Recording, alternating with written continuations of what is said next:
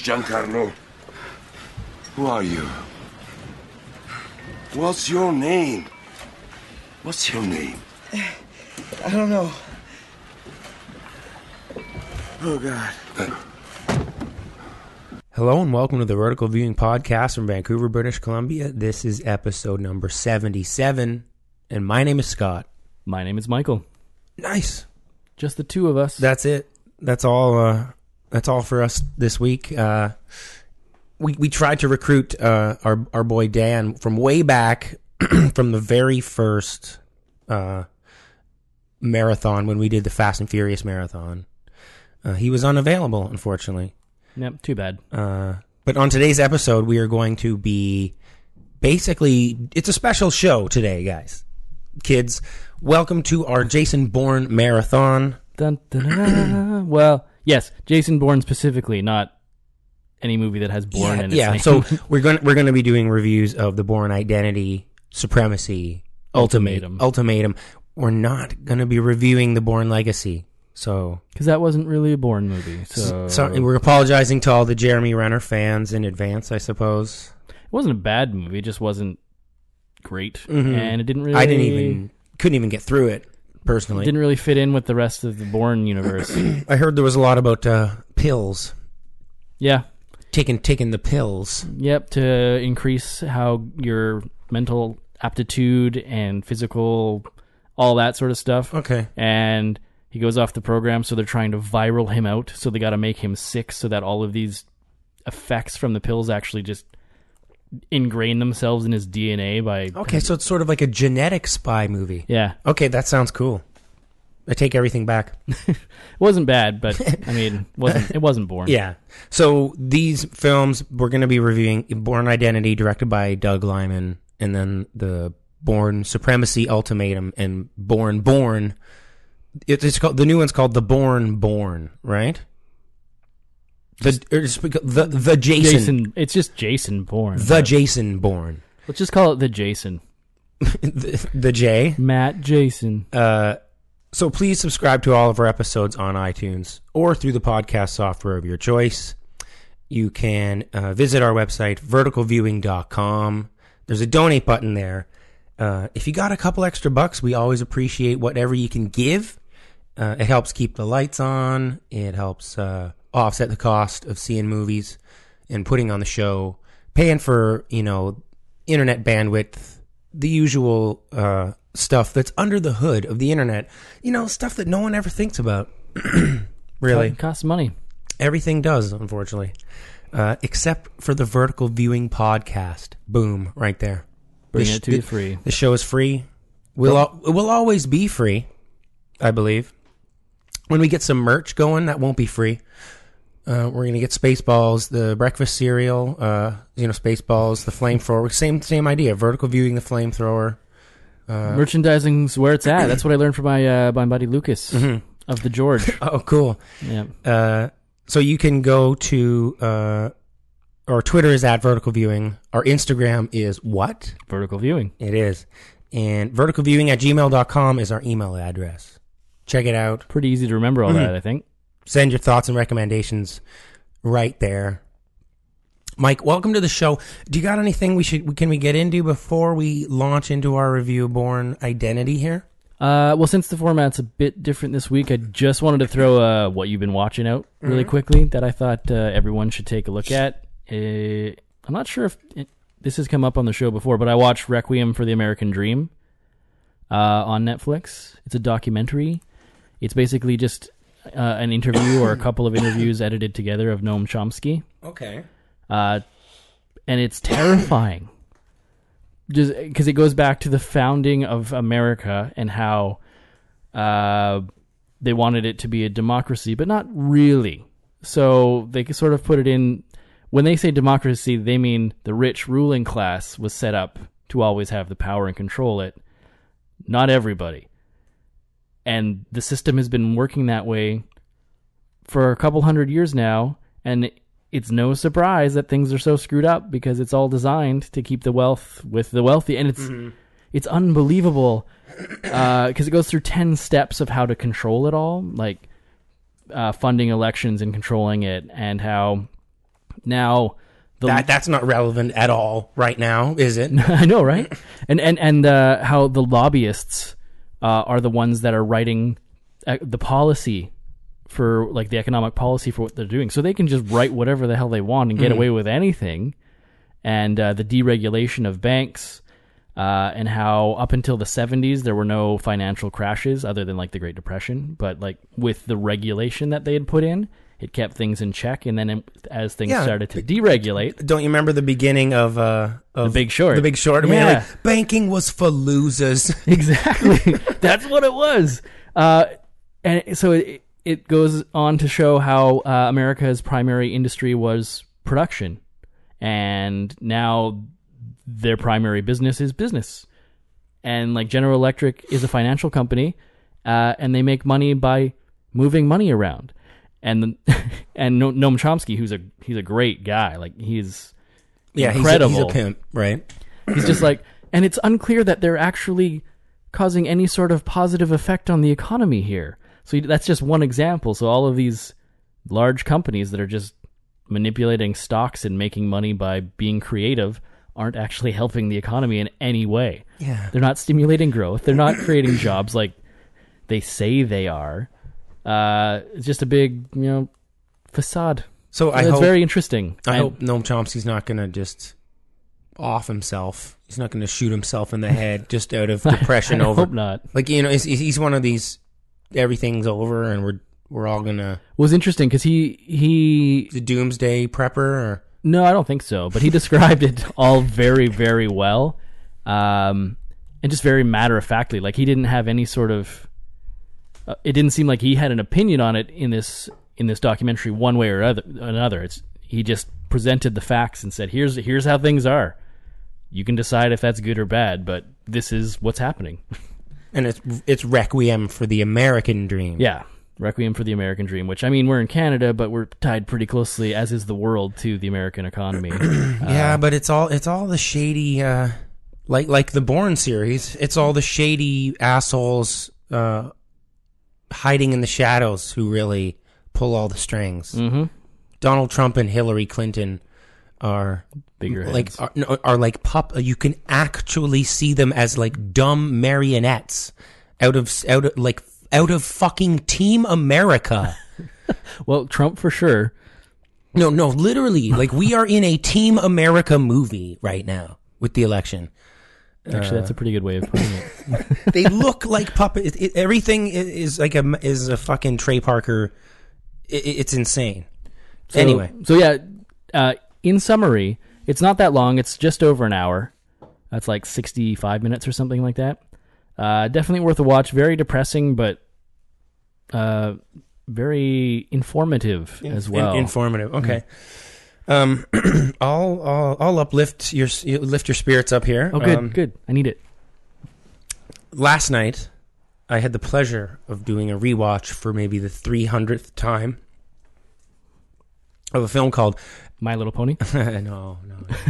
I uh, I rewatched uh, An American Tail last oh, night. Oh, what? From not that... Fievel Goes West. No, no, no, no, no, no, no, no. Uh, Fievel Goes West is laughable.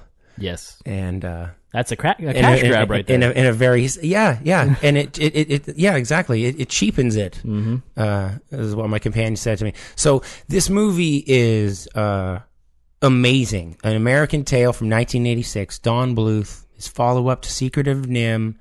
Oh my god. Don Bluth in general is kind of a pimp. Like In he's the- got some 80s, great he stuff. was crushing it. And this is his finest movie by far in my opinion uh i was moved to tears several times during this one mainly I don't know. I mean, it's it's touching. It, it tells if you don't know what Fievel uh, Fievel's story is, in a, an American Tail tells the story of Fievel Moskowitz, uh, who's an immigrant to the United States. Uh, there are no cats in America, Mike. It's the promised land. the streets are paved with cheese. Okay? It's basically a story of immigration to the United States in the 1800s. There's a lot like Tammany Halls in it. There's a lot of mm-hmm. like stuff from like gangs in New York and stuff like that. It feels very much It's the precursor to Gangs of New York. it, it feels very much like here's a wave of immigrants displacing a lot of American life and causing turmoil and, and, you know how, what is it like for them to adjust and there's a lot of poverty with the, you know upon their arrival and the Moskowitz family unfortunately Fievel gets separated from his papa and his family on the boat ride over and and the sequence where the the the storm is taking the boat over i don't know if you recall this the the, the wave turns into this giant demon like this water demon that starts smashing the boat it's this gigantic like, I don't remember that at all. I'll show you photos. It- It's amazing.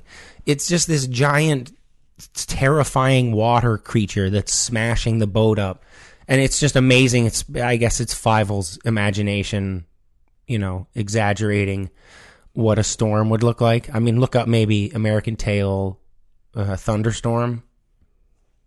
It's it, it- it's just a terrifying image. Uh, Huh. But the most terrifying image I would probably say is the the giant mouse of Minsk. That To gave to- me nightmares. Yeah, yeah. I don't want to spoil too much. If you haven't seen American Tail, it, it the finale is incredible, and the way they chase all the the cats out of New York is terrifying, and the stuff of 1980s nightmares. You could never get away with. Still gives me nightmares. You couldn't get away with a cartoon doing that these days, could you? This it was all rotoscoped too, so it looked really, you know what I mean? It looked really bizarre, like the skull of the mouse in a strange way. it, it was rotoscoped, meaning they, I think they filmed an actual prop and then traced Just- it. yeah. You know what I mean? You know, they did that a lot in the 80s. Like Ralph Bakshi's Lord of the Rings has a lot of that, oh where it's, god, that's. It's people who are filmed and then traced. It, it looks terrible. Oh wait, wait, what's that? There was a Lord of the Rings before Peter Jackson. We don't stepped talk in? about it. No, forget it. Don't even bother. They only made like the first part of L- the Fellowship, I think. If- oh my god, it was something. Uh, but anyway, I watched an American Tail. It's a beautiful story of Amer- you know immigrants to America losing their son, and f- little Fievel's amazing journey through the underbelly of New York. I heard. It's Uh, so- it's so touching and perfect and amazing. I, th- I think his original name was Faisal, but they changed it to Fievel because Hmm. for Well, some there's- reason. there, there- there's, a, there's that's part of the plot is him changing. The, like it's you know a lot of immigrants Changed their name, yeah. had no choice, but they were forced an American name because they were like, "Oh, you stupid immigrant! You you can't keep your name. We can't pronounce it here, so you're you know giving you like McDonald or something like that." Uh, and they changed Fievel's name to F- Filly, Right. Filly Moskowitz, Filly Moskowitz. uh, but anyway, it's amazing. Uh, I don't. I, I mean, we should probably move on. That was very affecting when I watched that as a child. Like just being separated from your family was terrifying it's- enough. it, it's it's way better than Finding Nemo and Finding Dory. Like it's to me, it's the the, the quintessential like you've lost your parents movie. Yeah. Uh, And somewhere out there's a great It's- song. oh man, all the all the music in it. Then there are no cats in America is amazing. Uh, Never Say Never is Mm, yep. dope. Uh, we should move on though. Should we get into our review here? Sure, let's do Is it. there any segue I can do from American Tail to Bourne Identity? I don't. I don't even think so. uh, Liberty. Let's. uh Well, Bourne was separated from his mother country, and he's trying to find his way back. and he's weathering the storm of uh the American intelligence program, or Yeah, everyone who's trying to keep him away from our review American family. of Bourne Identity. Da-da.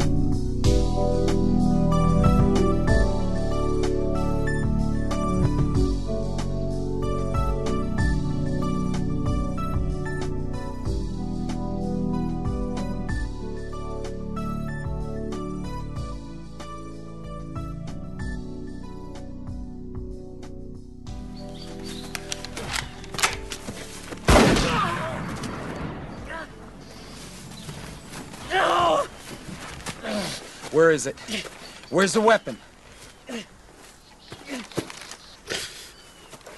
Who else is out here? Who else? How many you got with you? I'm not gonna ask you again. I work alone like you.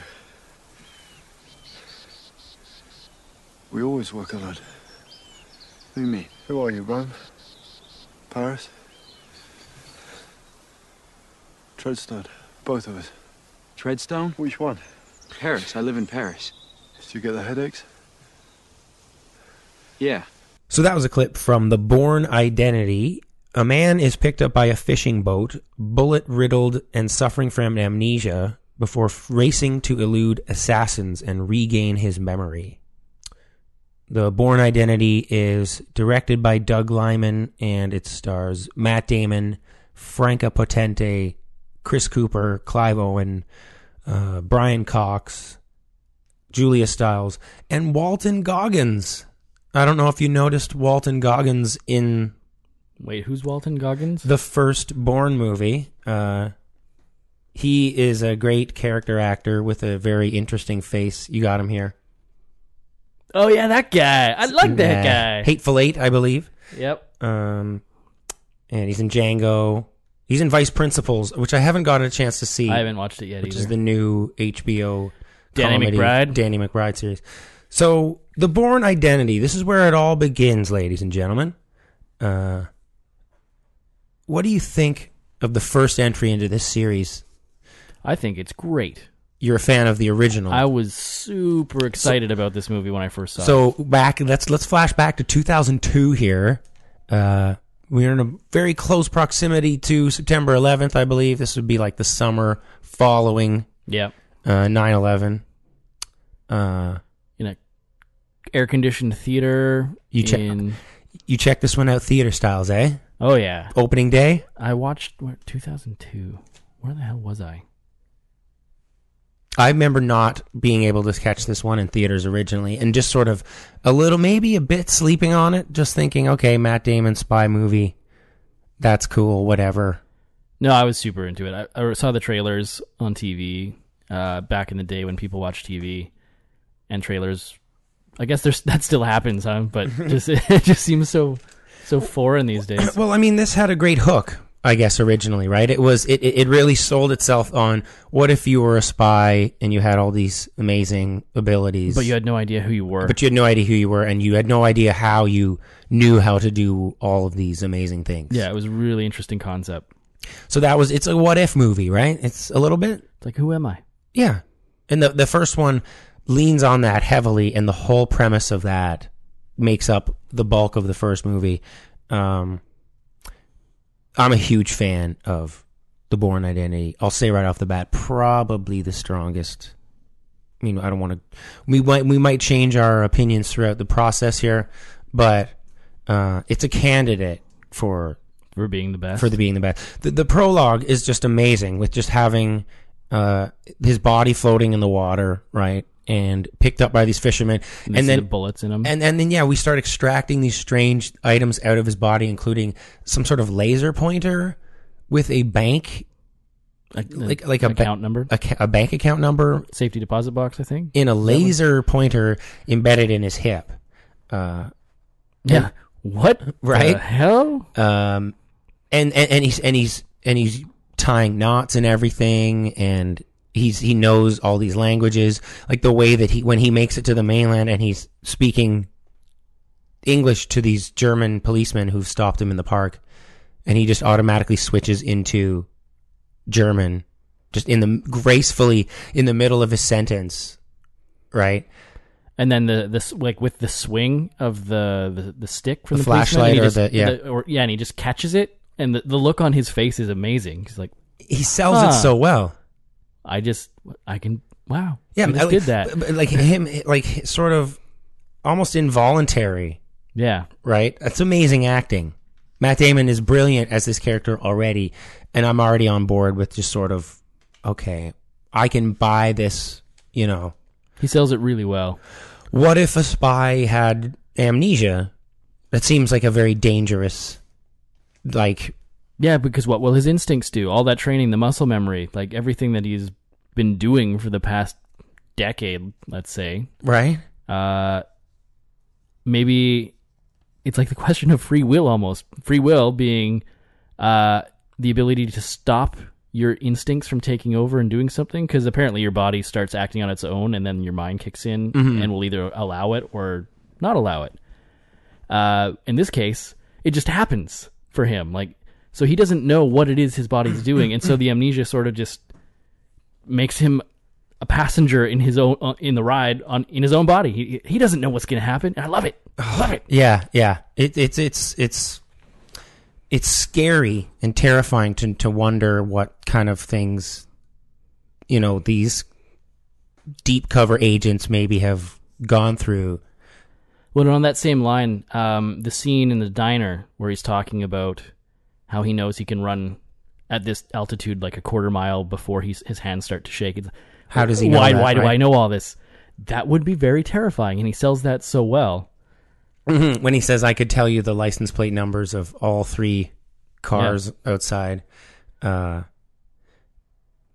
yeah, so we cut from that, and so we need there's there has to be a plot here, right? We need something to go along with this in terms of What's happening on this roller coaster ride? what's going to happen here, other than you know why is why is why is Bourne in the water? What's really going on here?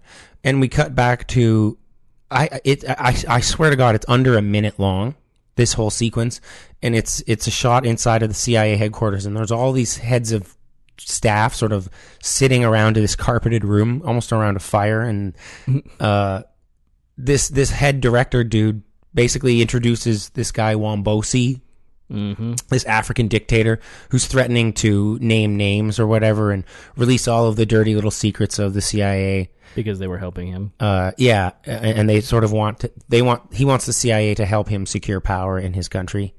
Um, but it just it establishes the the stakes and in such an and like a lean and elegant way and so quickly and then we actually cut to, I think the very end of it he says like uh Wombosi there was an attempted assassination attempt you know on Wombosi 2 days ago. Um they think it came from within the organization. I've already assured Wombosi's people that none of my uh, staff are that reckless or or dumb or something like that. And then we cut to Brian Cox Just like and uh, uh, what's his name, Chris Cooper, basically in a really bad, I'll say, blue screen sequence where they're sitting in like that cafeteria area. It just the blue screen there is terrible. It just to me strike like clearly this is like a reshoot scene. Uh, I probably the quality of my yeah, I might have to double check that. rip was really good. Uh, so you can see bad special effects really easily. Um, but you you immediately establish these two antagonists who are screwing around, um, and it, it's done like I said in probably two minutes tops. That's that. That is efficient filmmaking right there. Yeah, uh, and, and and then of course we go to like the red bag. Uh, the sequence in the consulate is uh, is incredible. the choreography in these uh, films are second to none, really. Yeah, I mean it, they get better as they go along too, don't they? Yeah, and I don't mean just like the fighting, but the moving around and the camera following Bourne as he does his thing. It's pretty great. Um, so I have a question for you. Do you think that so he goes to the the safety deposit box Mhm. and he enters in his code basically has no idea what's going to be in this bank account opens it up and it looks to be some just regular stuff false bottom 50 other passports gun Oh shit! tons of cash. Oh, I'm some sort of spy. So my question for you, um, does finding the stash of spy items in the safety deposit bo- uh, box and discovering his name, Jason Bourne, on the first passport, um, do you think that that jogs any memories in him? No, You don't. I don't think so.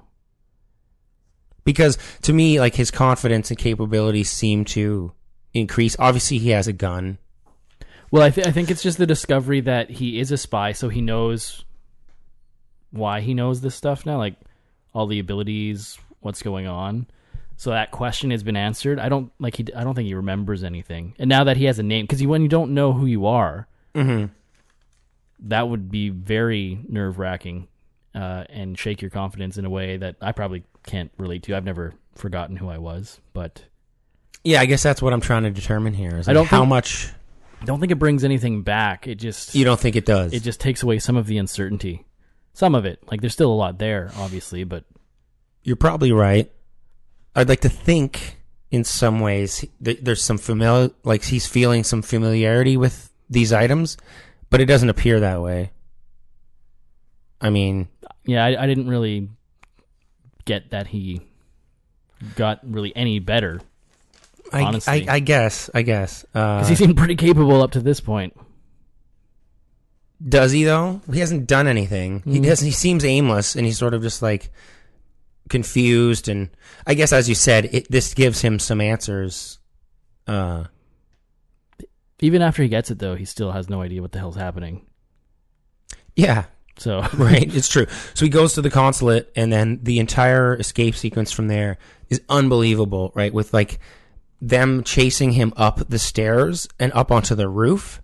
Uh, and the sort of quiet sense of vertigo that you get when he's climbing out on that rickety sort of Mhm. balcony thing. The whole movie goes quiet. There's no more like ding, ding, ding, ding, ding, ding, ding, ding, ding, ding, crazy action music. It's just silent, sort of little piano strikes that sort of keep trickling down. He he slowly climbs down the building. It's it's amazing, and I it, it the it, it feels a lot classier than maybe the other ones do. The first one, and for scenes like this, where you know the, the action seems a lot, it, it, it's very classy in the way it plays out, and it's it's not hammering you over the head as much. well, this is the only one we got directed by this guy. This right? is Doug Lyman. Doug he, Liman? he did Yeah. Swingers and Go. Uh, I remember being kind of stoked for this one, thinking uh, I was a big fan of Swingers and Go, and then oh, he's doing this action movie. That was, I guess, my entry point into Mm. Bourne Identity. That's why I cared. Uh, yeah, that, that, that- I just love the whole descent sequence, and he just drops down to the ground, and he just sort of brushes some dust off of his shoulder, and picks his bag up, and just continues on his way. Um, I mean, you don't see that in the in the later movies as much. I like that moment because it, it's a little more frantic during the chase, but then when everything's sort of Well, when he, knows he's escaped, when he's under control, he the- hides underneath sort of, and they can't see him, and they just assume he's moved on or something. Like he sort of pulls back underneath the ledge a little bit. Uh, like and I just see that as him then just focusing on completing his escape very well. yeah, Like so, so the tone has changed and it, the music and everything reflected that, and I like that. it's almost like the uh, like in, in like Metal Gear, like he waits for the yeah, for the for the countdown to like like the enemies like the alert status is gone like clear goes to a little more peaceful music yeah when they don't know you're it's around. yellow it's not like red anymore so like Where'd he go? I don't know. okay let's go back yeah they reset. their- exactly their characters pathing. in characters in films behave the way they do in video games you know they they just forget that they got into a giant gunfight with a person like, anyway go back to your regular back to one, everybody. anyway yeah um yeah the activate the assets scene in this is like your Ooh. classic right like go around you can't do that anymore this is the first movie and the only movie to really pull it off perfectly right with the whole go around the world and sort of these these deep cover agents are like playing with their niece in the park or something and they get a text and they're like All right, I I have to go. And they just are like, calls. yeah, you know, these double life bastards. Uh, yeah, there's a nice F bomb here. Is that what you noted down? I did. I did. He's like, you, you drive, I pay. It's that simple. So Bourne and, uh, his new friend, Marie, who he meets as soon as he drops off the building. Now let's head to Paris, I guess, to find out the rest of this mystery. Uh, and he drops one F bomb, which I always appreciate whenever a movie just gives me one solid F bomb. Well, it really accentuates the point, accents the point. when there's one in the movie.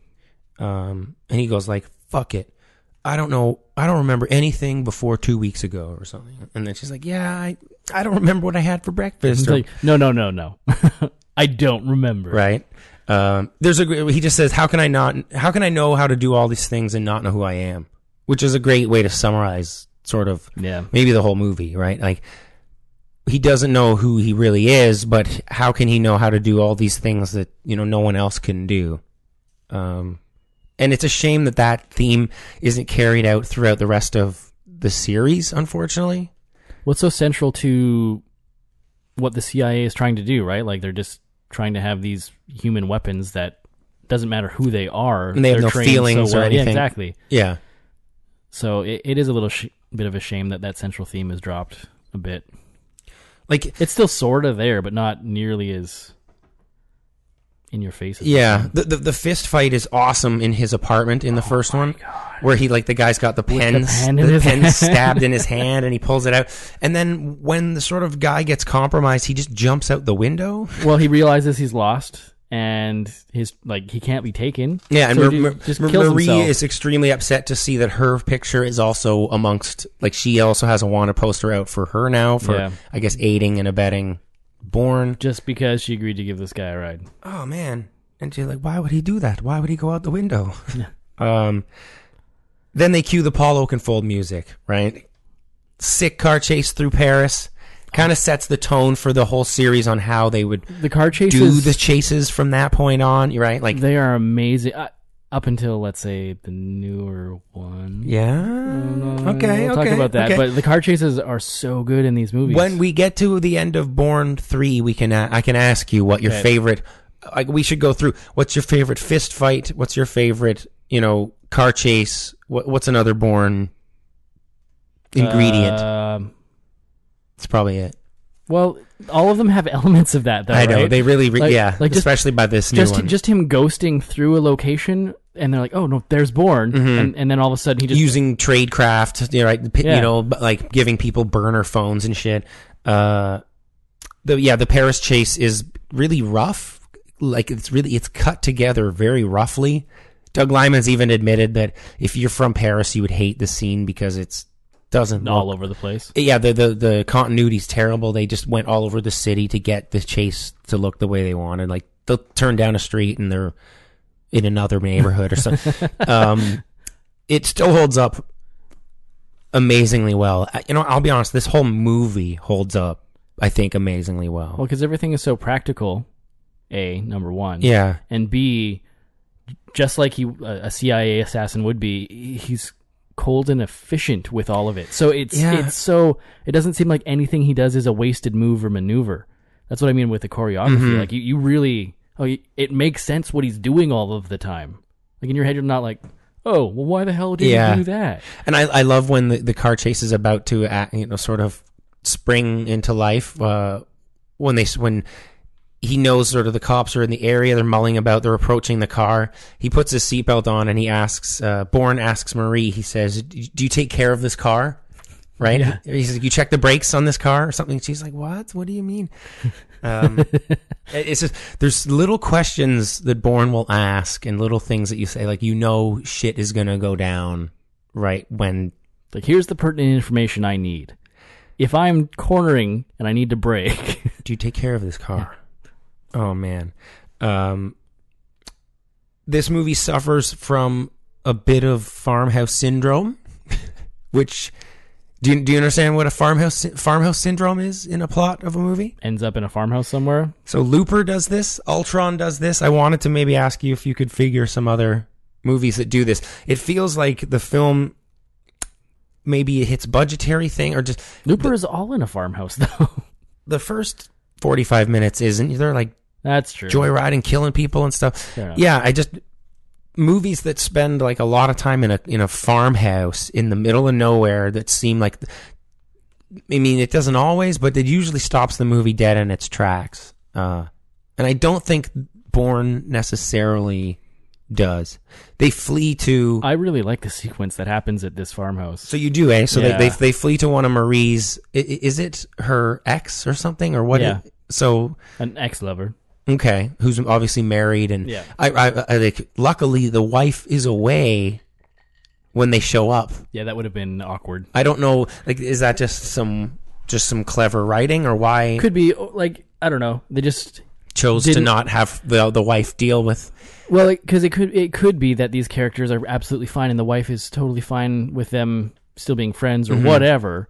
But that just takes up a lot of time that we don't need to spend in the movie. Fair so enough. It's Fair just enough. uh, She's out of town. It's a one of those little con- Yeah. conveniences that need to exist to It's- keep it to, as a tight movie. It's fair. It's fair to have, I guess. Um, and it could happen. It's Yeah. it's it's believable. She's just not there, right? Exactly. Like so, it's that we don't evolve some sort of potential of some triangle of you know unnecessary drama. exactly Um, nothing but a detriment to the movie. if she was yeah, there.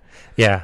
Uh, but the uh, I, I think you're probably referencing like the the showdown between Clive Clive, Owen. Clive Owen, uh, and yeah, that's pretty great. and Jason Bourne with sort of shooting at birds that are sort of flying, to, Just to sort running of- through the fields and Bourne has a shotgun and he's just unloading on different areas of the marsh to sort of con- confuse his position. well, and to he's Clive Owen. so like he has a plan.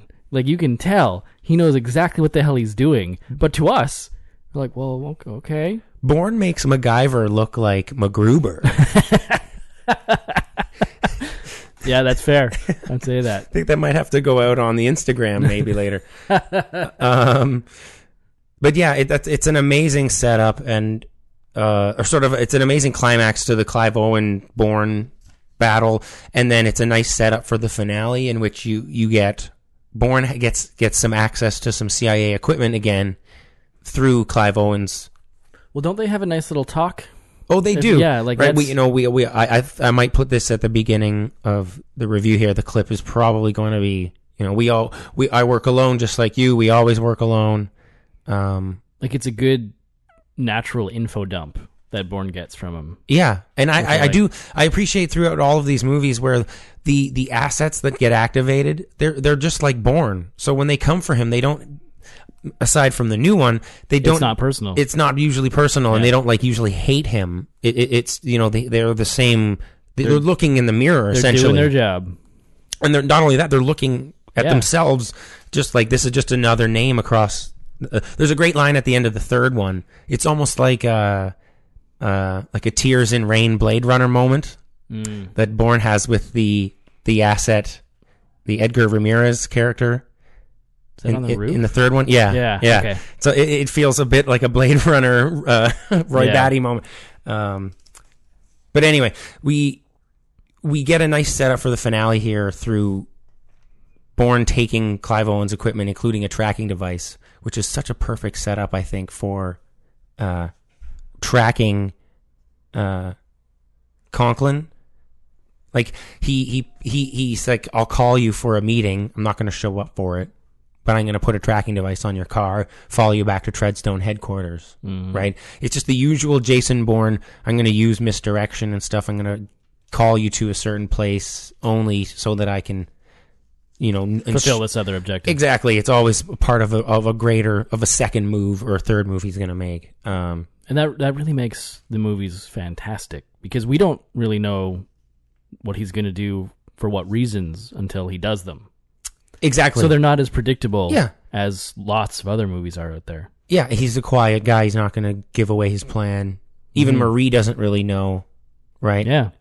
Um, I mean, she's been sent away at this point with her ex, right? They're not Right. together for the finale. Um, the, there's an interesting line where Treadstone, they're talking about the Treadstone Project, which I guess is like an assassin training program, right? They like Yeah. brainwash these dudes, turn them into mindless assassins to fulfill political duties and tasks. Uh, Super Soldier. yeah. Uh, there's a line and it says, quote, behavioral software.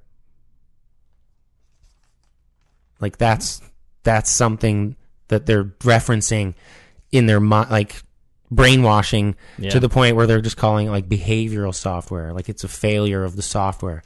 Um, the finale of this movie is basically just using a human shield, or no, like a using a guy's body to break your fall down down a stairwell.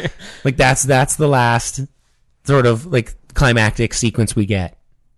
Just brah, brah, brah, brah.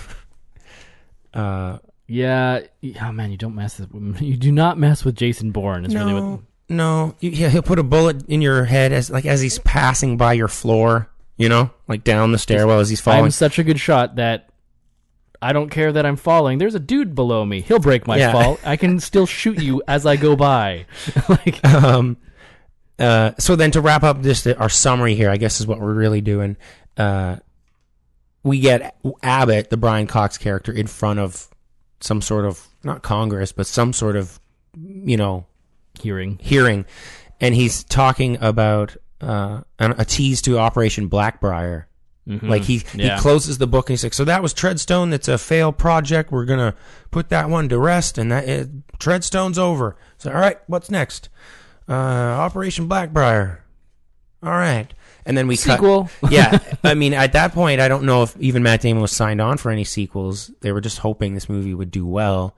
Uh, that was just maybe a little tease to maybe the people who like the book, maybe, or I don't even know. Yeah, uh, it would be reference to that. Also, it's a nice way to end it, even if there were never any sequels. It's like, well, everything that's happened here, Mhm. CIA is still going to do what they do. Well, we do get that finale with uh, him, you know, Bourne showing up at Marie's uh, surf shop or Yeah. whatever, which she references earlier in the movie as not being able to run or something. She has some r- issues with the landlord when she's talking a mile a minute in the car, and she's like, "I'm nervous. I talk so I talk a lot when I'm nervous or something." And um, she's talking about this surf shop when she thinks he's not listening, and it's a nice little touch. he, he remembers everything Cute- he's Jason Bourne. cue the Moby music. Uh, yeah, his memory's sharp as a tack now, Yep. right? Uh, so yeah, Bourne Identity feels like the classiest of the bunch. I'll say right now. Um, It's hard to it feels like I'm watching a movie from like the '60s almost. Like Michael Caine or somebody could be Bourne. Do you know what I mean? Like Yeah. this, this could be somebody. It's a classy film, Like it could be a really old school actor. Like this is Cary Grant or something. Like and it's going to hold up forever because because it's shot in Europe. Yep. Well, and it's all like it's almost all practical effects, isn't it? It I can't think of be, I think can't think Like- of any CG that would be in which it, I yeah. I really appreciate. And once again, with the the efficient tactical maneuvers of all of the fights and the choreography, like it doesn't it doesn't exist to be a show. Mhm. You're like we're watching an efficient killer do his thing, and that's always going to hold up. Like unless we people fight with their minds in Yeah, the future, yeah. but like yeah, it's to me, it's uh, the, the most fascinating thing about the Bourne Identity is like the identity aspect. I guess is is like finding out who you are, um, and the, and the whole like how can I not know who I am and know how to do all these amazing things. Um, that's fascinating, and I think a deep, a deep, like cauldron of potential like there's a lot of ideas that you- it's almost endless. How many things could Bourne know how to do without knowing it, right? Uh, so it does leave a lot of cool room for I'm the really sequels. good at crochet. Did you know that? yeah, like he, the sequel is I like knit the, you a sweater. yeah the Bourne crochet, uh, the Bourne crocheter. So I'm a huge fan of the Bourne Identity. I throw a 8.5 out of 10 on this one, Ooh, or even I'm a nine for this. You're a I, nine? I really like. I, I think first I might go with nine. I had, I even had, I had an eight point seven five on my sheet here, and a nine out of ten with a question mark. So I think yeah, it deserves a nine. it does deserve a nine. It's one of the best spy movies ever made, um, oh, it's so good. and it, it's just, it's it's like a blueprint almost for a spy movie at this point, right? Like this is Mm-hmm. this is like standard issue how you do it. If you remade, if this movie came out now, people would say it's cliche as hell because Because lots. everyone's trying to inspired a lot. well, we wouldn't have the James the James Bond movies wouldn't look the way they do, and Yeah, when was Casino Royale redone? the Mission 2000 Impo- uh, yeah, two thousand six, Six? yeah, Yeah. so it's right in the middle of Bourne. Yep. Uh, and then the Mission Impossible movies would not look like they do now, and even the Fast and Furious movies, like any world hopping espionage, even has a tint like a, a, a like a tiny amount, like even even a smidgen of espionage will be directly lifted from Bourne at this point. So what did Bourne borrow from? Can we think? I don't even really like it's it's it's pretty unique on its own. It is. I'm just wondering. That's a great. That's a great question. Kind of like some '60s. Like the Italian job, probably. Yeah, like so it's it's taking it back. hmm I think so. It I mean, that might be why my mind is going to Michael Caine here. could be. It could I, be I think that is it. because uh, the world, the world, the world as a whole was a little starved for films like this at the time, so it hit at the perfect moment. hmm That's the Bourne Identity, folks. Bam! Um, Everyone should watch. I don't know. We, we might be, we might be on a downward trend from here, everybody. I think we are. but stay tuned. Coming up next is the Bourne Supremacy. We're gonna see how this one goes. yeah.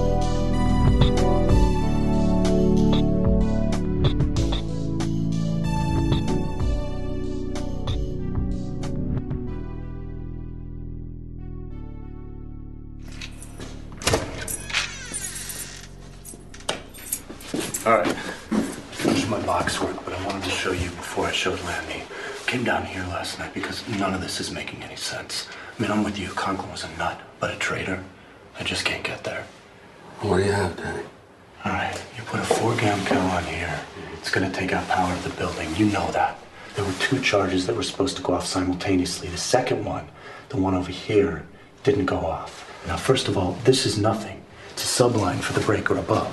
And second, why put the charge all the way down here? If you're good enough to get in here and handle the gear, you're good enough to know you don't need this. Bourne would know. It was staged?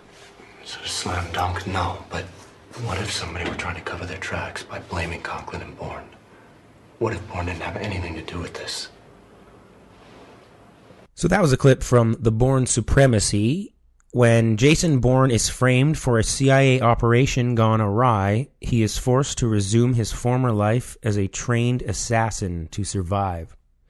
The Bourne Supremacy is directed by Paul Greengrass, and it stars Matt Damon, Franka Potente, Brian Cox, Julia Stiles, Karl Urban, Joan Allen, uh, Marton Csokas, uh, and then you also got Gabriel Mann, who's Danny Zorn. Poor Danny Zorn. Poor Danny Zorn. Uh, so Poor, poor. yeah, he just knew he found about he found out a little too much about the uh, the bomb operation going on in the basement. I guess didn't he? You don't want to find shit out in these movies. Not with uh, Ward Abbott around, right? Brian Cox is even Brian Cox is a bad motherfucker, isn't he? He's so awesome. So, The Bourne Supremacy, this came out two years after The Bourne Identity. Uh, we have a new director this time around in Paul Greengrass. Um, a notable difference in style, would you say? I would say. Like right off the bat, almost Yep. picking up. You know, there's there's still we got the handheld, we got the sort of you know free flowing, independent film style approach to it. Uh, but would you say we've we've traded in the classiness for some grittiness? I think that denotes Greengrass and the way he shoots things. Everything is like slamming and banging around, and The camera's rarely ever static. the camera seems to be crashing into the actors Yeah. and uh yeah so the change in style i don't mind it, it, it and it works for the where they've taken Bourne um it's it's it a seemed lot to try and elevate the grittiness too much for me. this one did Yeah. Like it was a little much, I thought. okay so yeah your, your your overall thoughts on Bourne supremacy It wasn't as good. Like it, it was still a great movie In- overall. initial thoughts back in 12 years ago or four yeah and now did you how How do they- did, how did this hold up on rewatches? I think that's because for me, Hmm. Bourne Bourne Identity, our previous review, that one almost improves every time I watch it, and is it, it, it holds up impeccably well on a rewatch. I'm getting the impression that This is almost like the opposite of Empire Strikes Back for me. It- like when I'm watching the trilogy, I I, watch it because I have to, not because have- I you have to get through not this because one? I want to. Yeah, mm, damn, You're throwing shade on well, the soups, eh? it's still good. Don't like. It's a good movie overall. It just does not compare. so was uh, th- these were your your thoughts even in 2004 when when the sequel came out? You were disappointed I was a with what disappointed. you got. I mean, I mean, I like I like Karl Urban as an actor. I wasn't overly impressed with his character. Actually, the whole like Hmm. nemesis for the movie. I don't know. I think I was just so hung up on all the all of the different encounters in the first one being amazing that I wanted I wanted more of the same, but I didn't get it. Which I mean, I guess is a good thing because if you think you want more of the same and you get more of the same, Jason Bourne, Yeah, uh, yeah. it's not it's not actually that great. Jason Bourne, the movie, not the character. That's what I mean. okay. I- Yeah. you have to be clear, okay? Sorry, sorry, sorry, sorry. Rocky Balboa. um. What cloud?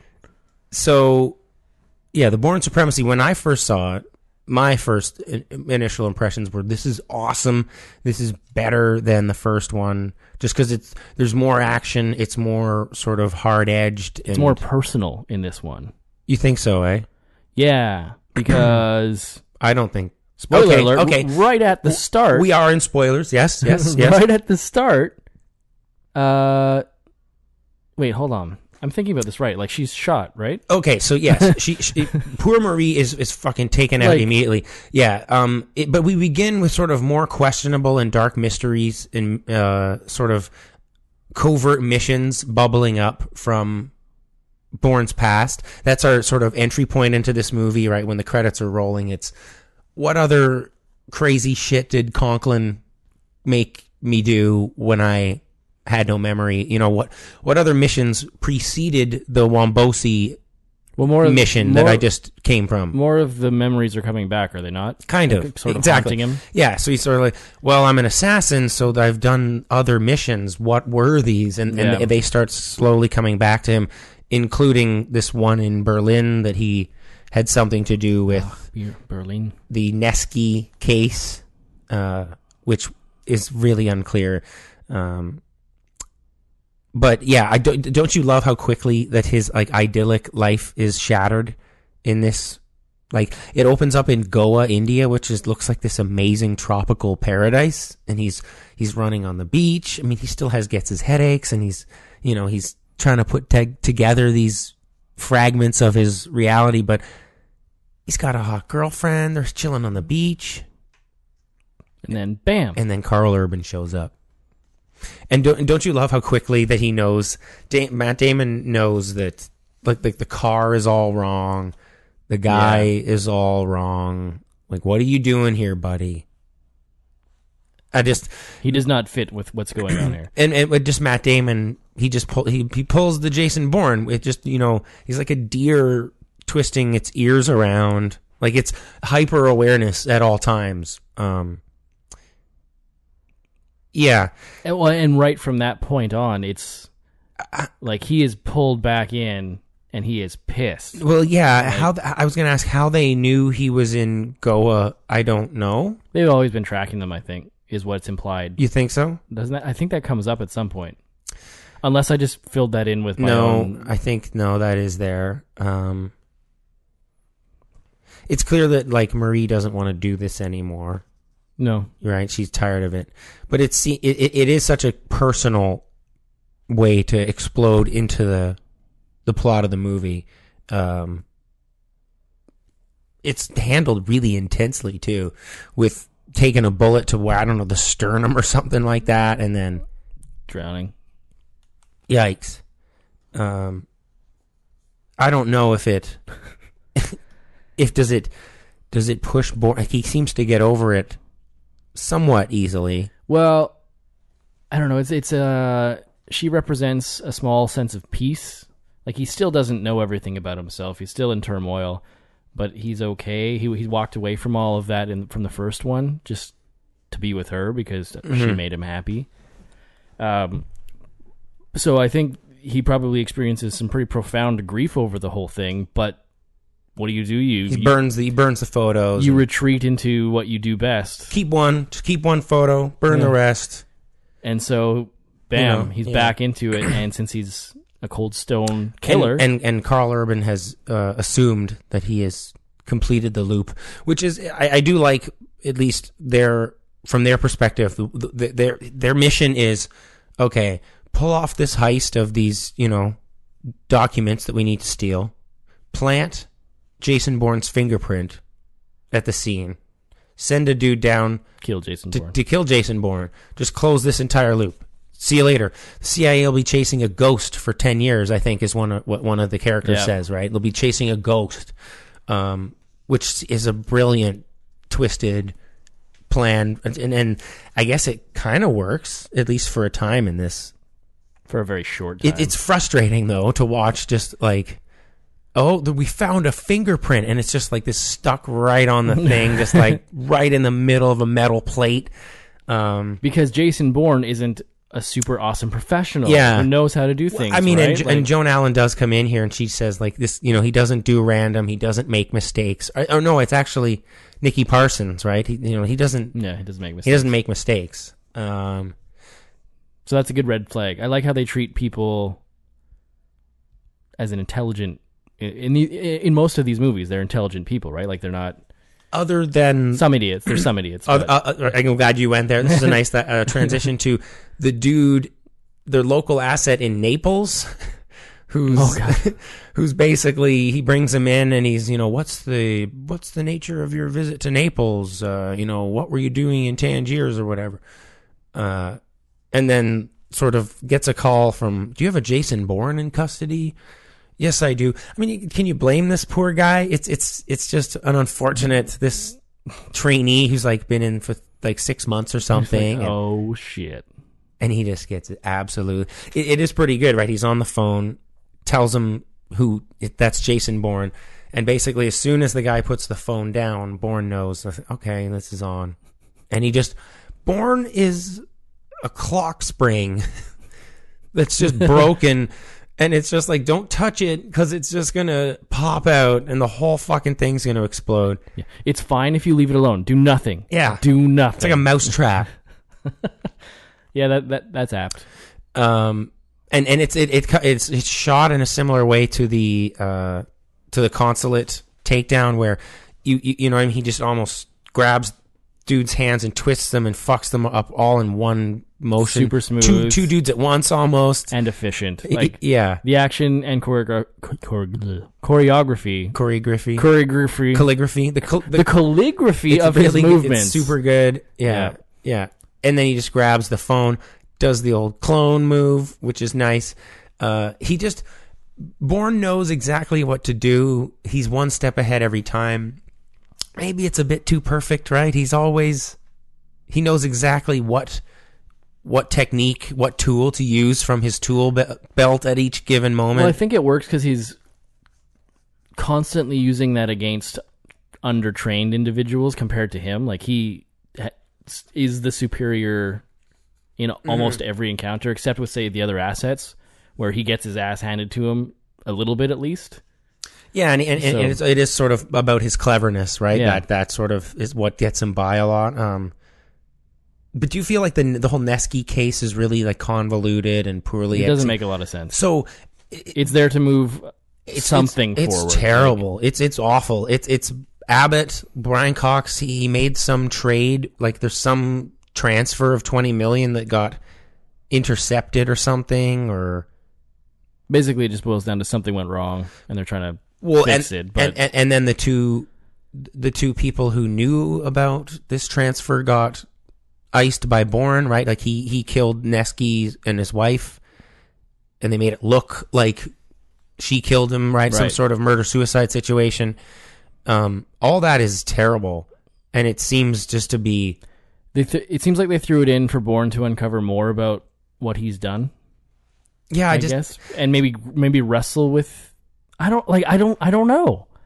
I guess I should. I guess I shouldn't say I don't know. I Well- just they didn't. They didn't convey. he does start wrestling with it. It does start to come into focus right towards the end when he Yeah. meets the, the the daughter. Right, he sort of confronts her. That that and we're getting somewhere with that. But the rest of the movie, we don't really. I mean, I guess he doesn't understand what happened really until he goes to the hotel and sort of you know retraces his steps. Right. he sort of has to touch the items. That's how he works, right? His memory. He has to I- touch touch the object in order to get the energy and remember what the fuck happened. I think what works so well in the first one hurts the second one here in the fact that in the first one we're along for the ride with Bourne. Like he doesn't know anything, we don't know anything. We're just as curious as to what's going on. In this one, they try and do the same thing, but they're not giving us enough of the backstory with what's happening with this mm-hmm. whole case, and they never really do. Like it's just not delivered in a good way for the audience to piece it together. So they're trying to keep that whole It's ride with Jason going as he finds out things, we find out things, but it just it- they, it's not they, as they really half-ass that Yeah. original motif from the first one, don't Exactly. they? they? They sort of say, "Oh, well, we don't forget we have to have some sort of amnesia th- stuff happening, right?" And they they just sort of lazily throw it in, and and that it- also it worked so well in the first one, so let's throw it in in the second. But it just wasn't earned. Well, I guess maybe that's my problem here. Is I I thought that maybe the Bourne movies were going to be about uh, each Bourne movie is is the, the same formats in sim, in sort of the, in the way that Bourne has some abilities that he acquires and and some backstory that that opens up a new. He's almost like a video game character. Yeah, he levels up. He levels up each movie and acquires a new skill that he didn't know he had. Um, and and we don't we don't get any of that sort of that that almost horror aspect of what am I capable of? What kind of monster am I? In in Bourne Supremacy, he's already fully aware of sort of the limits of his power, of his abilities, and and and what he's capable of doing, and what he's willing to do, and how far he's willing to go. So he it, there's there's no point in him having flashbacks. He's he, he seems to it, it's inconsequential. He he seems to really have everything he needs in order to move forward. Right? Yeah. Does does he? I mean, they just have oh the headaches, It's a poorly manufactured attempt to the headaches, Mike. some to keep the spy element really going, like with these file these Black Ops files. Mhm. Like it was just a little clunky in this one. And this this one I don't think the first Bourne had it. The second Bourne initiates our what I will call the scream uh, uh, sort of theme here, in in which so remember the first Scream movie, Mm-hmm. With the tropes. Drew Barrymore, where where she's the the very first scene is actually still holds up really well. Drew Barrymore's making popcorn. She's talking to the weird psychopath on the phone who keeps calling her. Um, and he says in the famous line, he says, "What's your name?" And she goes, "Why do you want to know my name?" And he says, "Because I want to know who I'm looking at." Yeah. and then everyone's sort of skin crawls. It's a great moment. It really is. It's one of the sort of more, in my opinion, more sort of tense moments in horror. And they use that theme in the Bourne movies to like the nth degree. And the first time they use it here, and they re- they hammer it out in like the third oh and the god, fourth they one. it so many times. So we have Bourne on the rooftop looking across at the CIA operation, right? And uh, he- through a sniper. yeah, he's scope? got a Yeah. sniper scope and he's looking at Joan Allen, Pamela Landy, and Nikki Parsons and her whole team in Berlin and they're tracking Bourne. But Mike, Bourne is so good. He's already He's tracking them. Exactly. What did I write here? Um, if you piss Bourne off, you don't have to look for him, right? He He, he comes to you. he comes find he'll he'll find you. So basically, they are looking for Bourne, and Bourne just gives them a call, which Bourne will do. You know, if you're looking for Bourne, you know what? Keep He- keep your phone on. He's not scared to talk to you. He'll he'll probably just phone you. So Pam Landy gets a phone call. This is Jason Bourne, and Yo, he let's track it. yeah, Trace that call. Yeah. And so Jason Bourne says that you should ask Pamela or no Pamela Landy. You should ask Nikki Parsons uh, about this. You know, of like what happened in Paris. And Pam Landy says, "What if I can't find her?" And Jason Bourne says, "It's easy. She's standing right next to you." All right, okay. First time I saw it, I thought that was badass. I mean, in those situations, it's that's purely for dramatic effect, isn't it? Well, and it Wha- like, establishes you wouldn't do that as an actual spy because, like, Uh, like, unless you're a drama queen, it puts them. on- It, you're you're right. It puts them on their back foot though, and it establishes dun dun dun his supremacy. you want to have like some cathartic moment here. Like, what are you? Some sort of like, are you a drama teacher? What is this?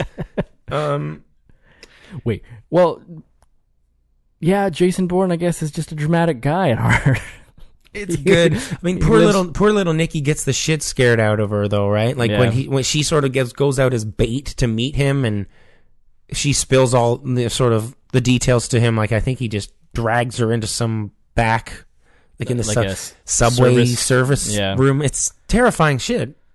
And when you find out maybe there's some history. I mean, if you rewatch these movies through the lens of Nikki Parsons, it's this like the tr- it's the most tragic story. Like she the- knows who he is. no, but like if you go from one to, to the new one, like like we just recall is like the tragedy of Nick Jason Bourne or the, tragedy of the tragic life of, Nikki Nikki, Parsons. Parsons.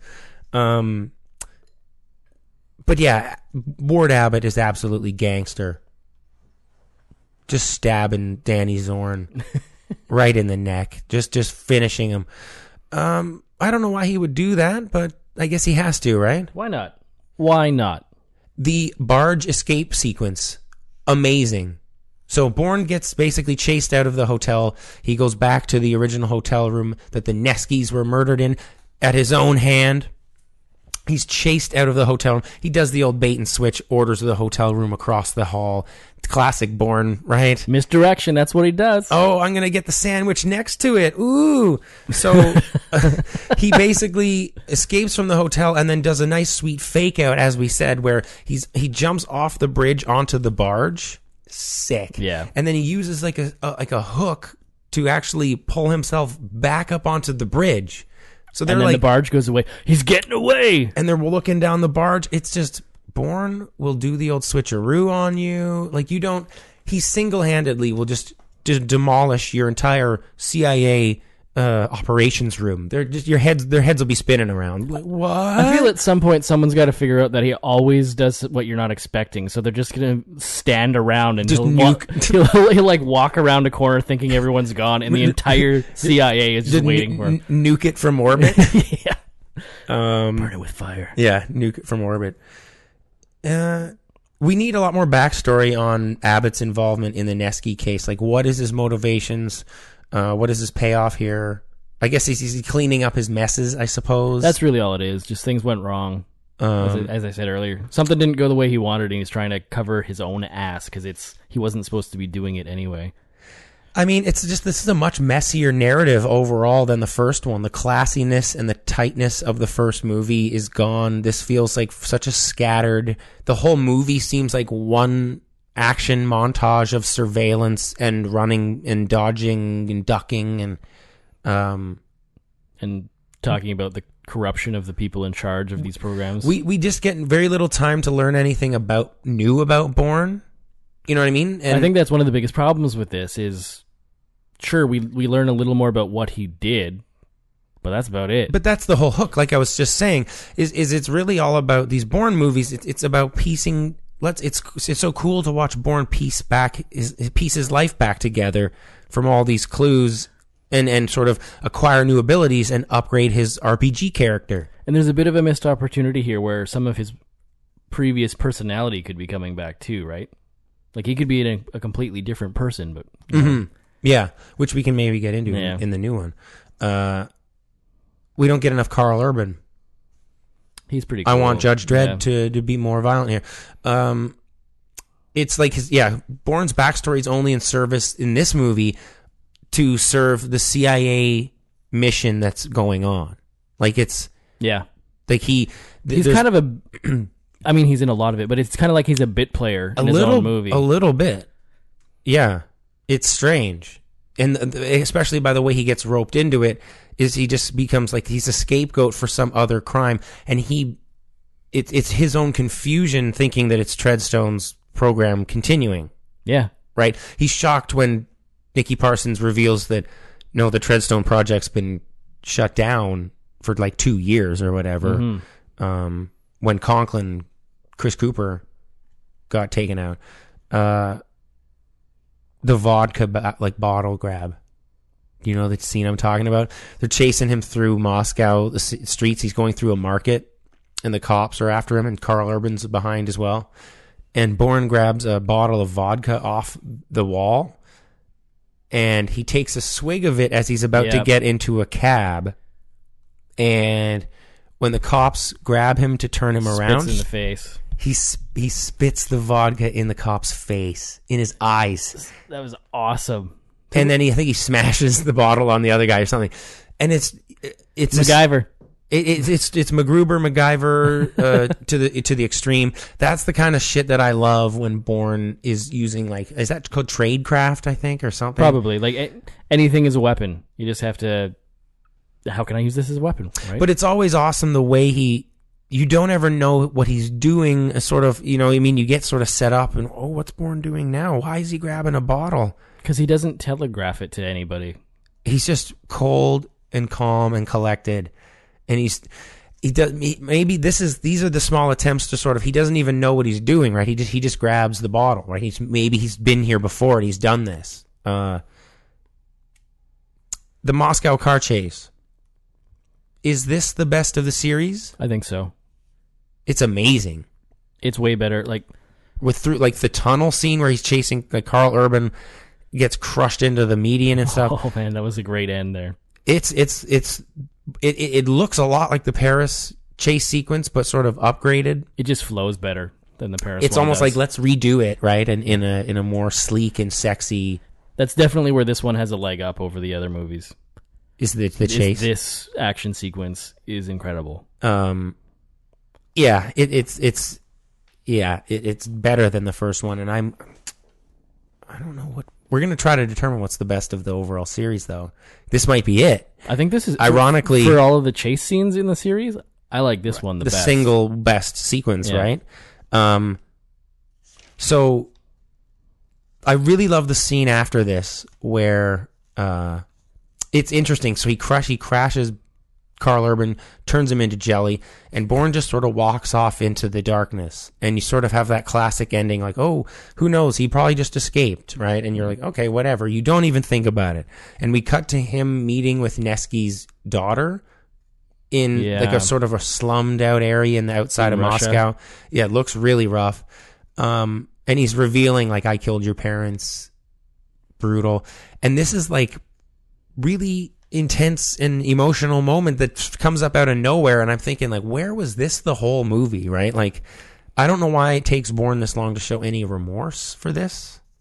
Um Well, now the action's out of the way. We get some room for the character to breathe, and yeah. Do you get the idea that he's like um going through maybe all of his victims maybe and uh, making I think so. amends? I don't know. Because it seems up to this point in the films like he doesn't want to be who he was. Mhm. So to become this new person, he has to make all of these wrongs right. Yeah. Uh, do you think Bourne is less compelling when he's a lone wolf? Like, part of the charm, I think, of Bourne Identity was him interacting with Marie. They have a great, charming relationship, I think, that sort of feels really. Well, she gives him his humanity. Yeah. There's a Um, lot of. Like, sh- her character is really important, I think, to sort of the health of Jason Bourne in in sort of at this point in his life at least. And uh it feels like even by the beginning of this that he doesn't feel comfortable with her like it we end on that great moment of them sort of in paradise and everything seems great, you know, in Greece. Mhm. And then we start in paradise in India. It looks just as great, but he's not happy. Things are not going well. Uh and w- I think the movie loses a bit of heart when she drops out of it hundred percent. like he is he a less compelling character when he doesn't have a a female protege with him Or at least someone to give him a bit more grounding. Um, when he's on his own, he is much colder and, and harder to relate to. We're supposed to be rooting for him in this one. Uh, well, I mean, in all of them, I guess, Mhm. but but in this one because of Marie being shot, right? Like now, it's on, he's on a personal personal revenge mission, but yeah the stakes just don't seem to make up for the loss of his interaction with another character like that. At least I thought. yeah no it's So, so you're right. Like the lone wolf doesn't necessarily work it, that well for it's it. it's a lot like it's just harder to tell a story that way, right? It's harder to to have make a compelling movie with your character alone with sort of there's no one to bounce like like you know I mean, there's no sort of stakes you're not i don't know i mean And I think for Jason Bourne, the movie, they realized that and tried and then to fix and, that. and then they just said forget it again. Oh my god. These are like jason bourne's like why does this keep happening? what the hell? um and then so finally we get an interesting flash forward which we don't know at the time the end of bourne supremacy. Bourne is in new york. And he's again we get our second scream moment which is like oh god. Bourne is in new york city. He gives pam landy a call. She picks up the phone. She's like bourne what's going on. Thank you for the tape right? He recorded ward abbott's confession Yep. brian cox admitting to the whole uh Neski involvement arranging these assassinations. It's a classic. I'm gonna I, you know i'm the director of this nasty program. I'm just gonna drink a bunch of alcohol and Take my gun. just just it's over. Yeah so she thanks him for the tape. Pam landy's on the phone with bourne. Bourne goes get some rest pam you look tired and then moby comes in as usual oh baby then it fell apart that's uh that's such a great song to end it on. Like it's iconic now. It- it's the the Bourne theme, Yeah. right? And and so I, I do like how this ends up playing out in the next movie. We have this sort of interesting. Oh, what's Bourne doing in New York? And Pam Landy says, you know, four fifteen seventy one. Your birth date. Your name was David Webb. And you're like, oh, that's kind of cool. Pam Landy's got some info. And then we end. What? That was weird. So Not a lot of payoff in this movie. weird ending. I don't really. I, you didn't get it at the time. I think this pays off a lot better when you see Bourne Ultimatum, though. It does.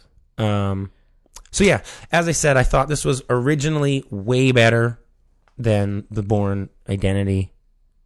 On a rewatch now, like twelve years later, it's not nearly as good as the first. I can only go as high as the oh. 7.0. Mm, I, I'm. hmm, I was. I'm gonna give it a seven point five 7.5. because I really like that chase sequence. yeah, that upgraded That, it. eh? that that upgraded it for me. But I agree with that area. Like that seems a, a, reasonable number it's- for it. you can't give it a because it's not a terrible movie. Not at it's, all. It's just not. we're just we're talking good. we're talking about the Bourne universe here, and like this stuff is polished to like a fine Yeah. sheen, right? Every everything is dope. So anything less than impeccable kind of stands out. Um, but this is still among the better spy It's movies ever. uh, so ch- I mean, all of these are going to be recommends. Oh yeah. Hu- huge ones. Exactly. So Just just don't worry about uh, the Bourne Legacy. oh, that's not even. Yeah, We're not d- talking about that tonight. so- Damon is probably super happy that that bombed because now, if it was popular, we would be getting, we'd be on like the third Renner Bourne by now. Yeah. Who knows? Renner Bourne. Yeah, Renner Bourne. Let's get into our finale, Bourne Ultimatum.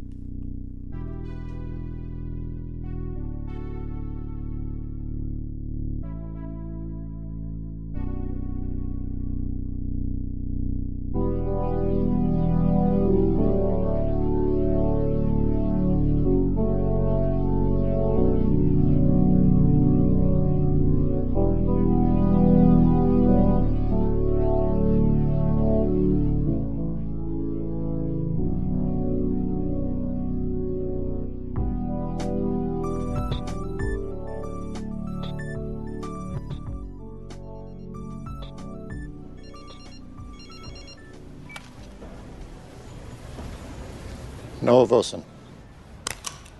This is Jason Bourne.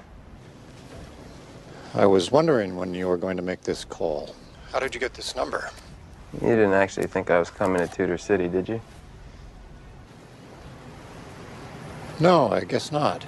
But if it's me you want to talk to, perhaps we can arrange a meet. Where are you now? I'm sitting in my office. I doubt that. And why would you doubt that? If you were in your office right now, we'd be having this conversation face to face. So that was a clip from The Bourne Ultimatum. Jason Bourne dodges a ruthless CIA official and his agents from a new assassination program while searching for the origins of his life as a trained killer.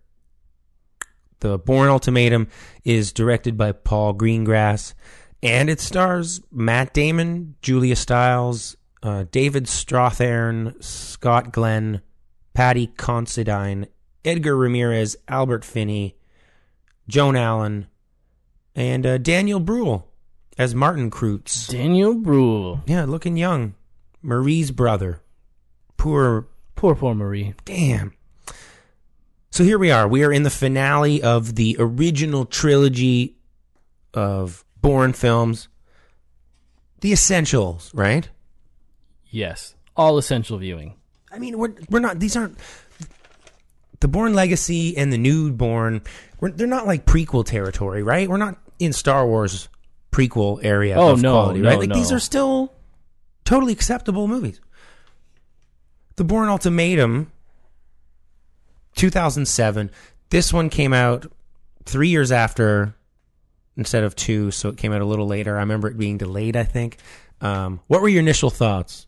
Bourne Ultimatum. I was happy that it was better than Supremacy. And you caught this one in the theater as well? I caught it in the theater as well.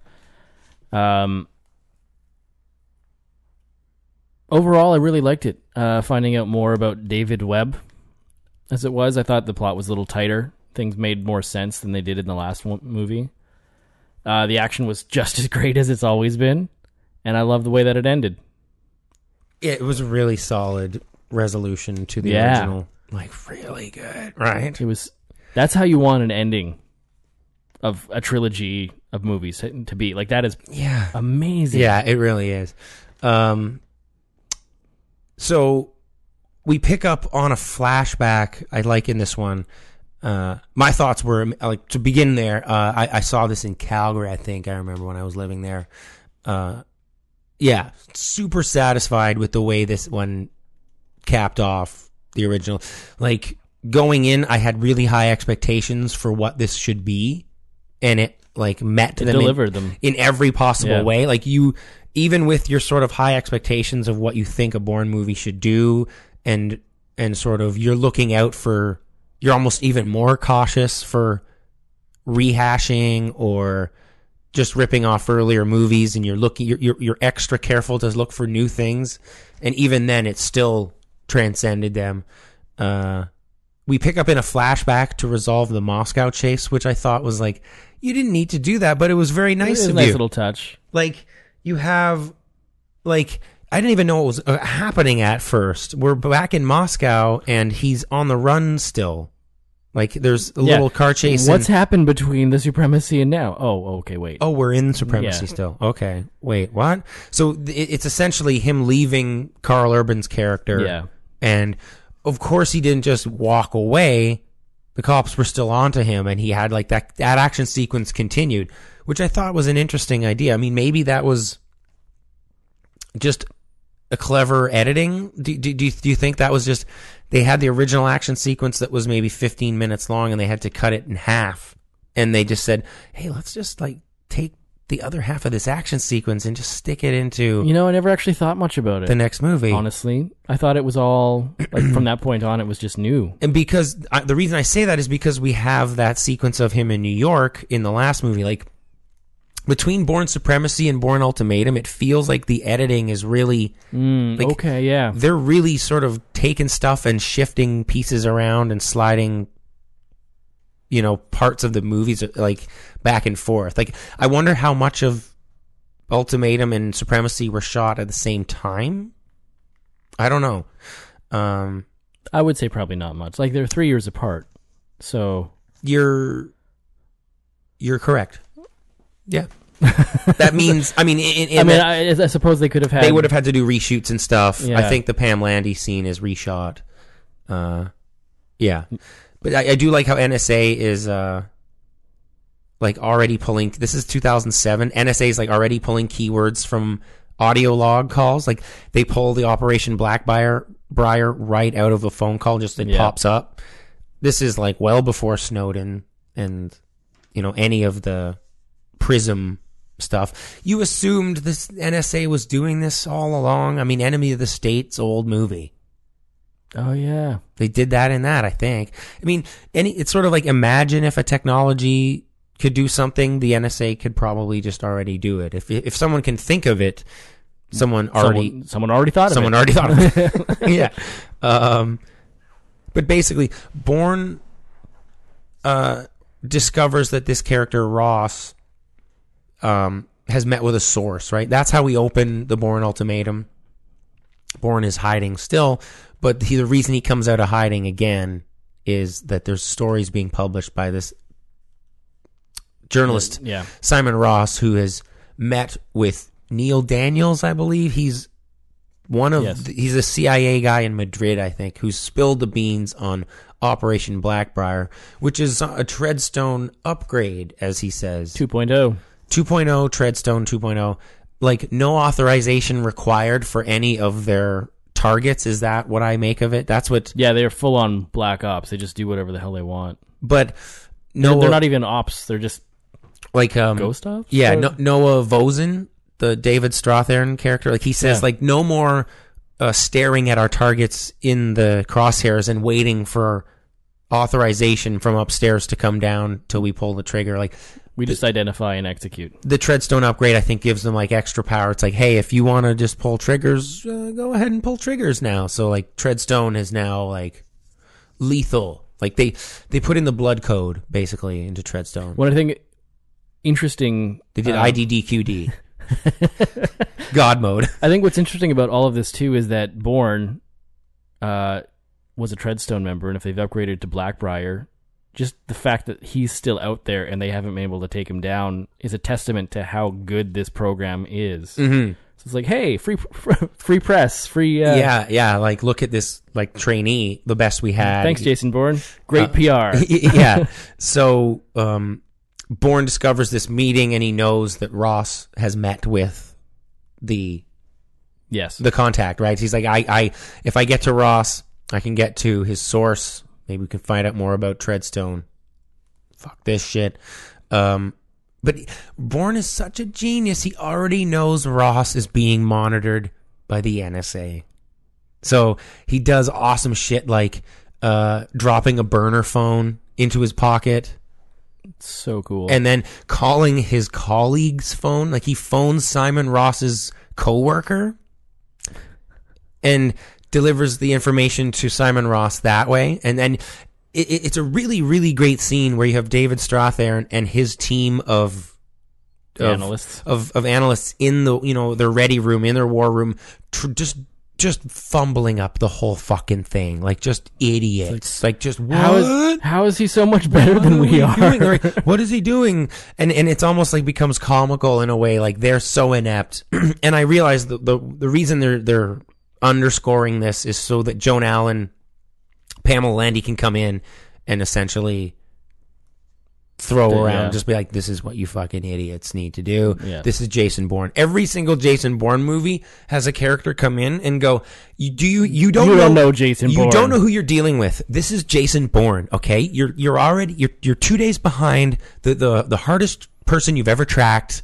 Like there's always a, a montage of someone delivering that speech. And I think in Jason Bourne, the new movie, they made sure we knew that about 15 goddamn Yeah, times. they did. They overdid that one, eh? Uh, so basically, uh, Noah Vosen just gets wrecked, just gets wrecked by Bourne. Right, his whole team. What is he doing? He's using another colleague's phone. Why don't we have a tap on his cell phone? Oh, he's using a burner phone. Oh, we're fucked. Yep. Like we're done. um, but how does Bourne know that Ross talked to that? Like, I don't.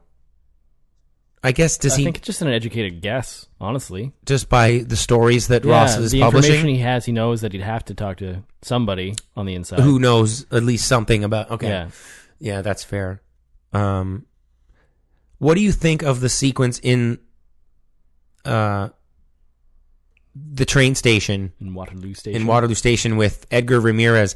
I love where he's hiding the sniper right. He's hiding between the rotating billboard. which is amazing, super cool, amazing. And this is one of the the scenes that I really appreciate the choreography as well, like with the turning billboard and just moving through the station that is unseen.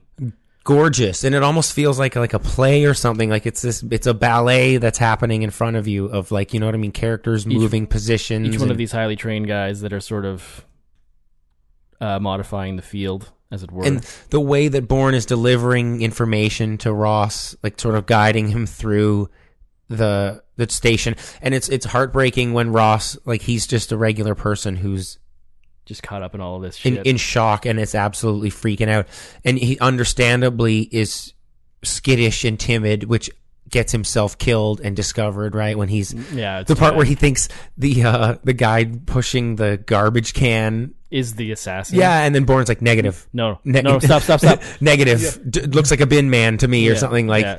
Uh, and then he's he's looking through the little porthole and he's like, "I'm gonna go," and, and you know that you know Ramirez is He's ready.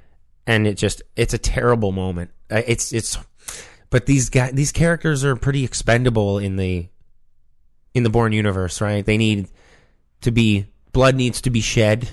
They do. It, it ups the stakes. These characters, the assassins, need to be shown as dangerous. And, Well, it shows what regular people how they fare in a in an encounter with these guys, right? like not well. Yeah, yeah. Um, again, another one of the little tropes we get in these Bourne films.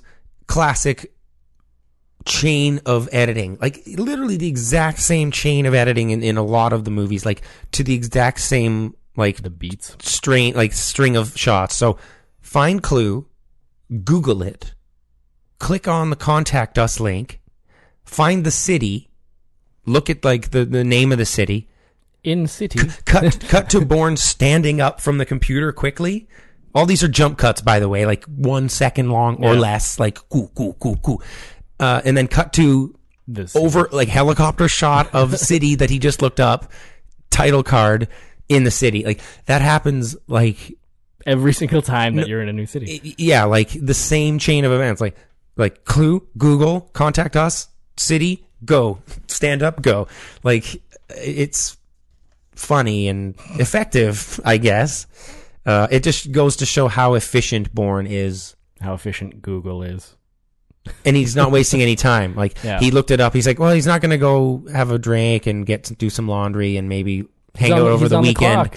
yeah, he's like, no, next he's he's already in Moscow. So, um, the NSA have cameras on their guns. Did you notice this? When they're in the, they're in Yeah, that one it's a little substation in. Madrid, they actually can see. There's a little video screen sticking out of the guy's gun. That's weird. I think they had that shit going on when Bin Laden got iced. Mm. I'm pretty sure Obama and Hillary saw that shit happen live, or at least a video feed of it. Um, so Nikki Parsons comes in as a romantic interest here.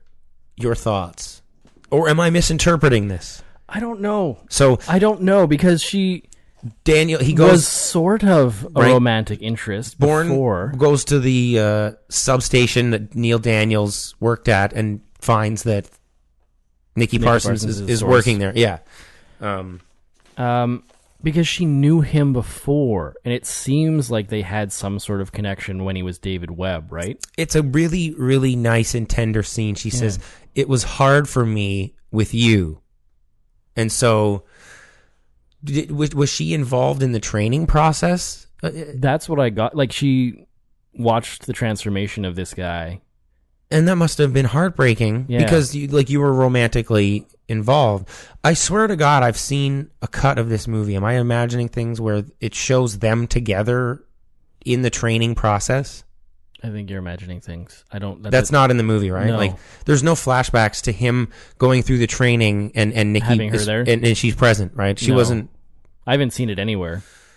Okay. Could be wrong, listeners. If you've seen that, uh, Let us know at verticalviewing post at gmail.com. Find it on YouTube and post it to us. I us. swear I've seen those scenes somewhere where it's I think it's it- just a different movie. it impl- it implied that him and her were had had a had a relationship like personal other than just Oh. her suggesting I, I'm totally imagining things we can move on but I, I just love the way it's handled in this um it's just unexpected.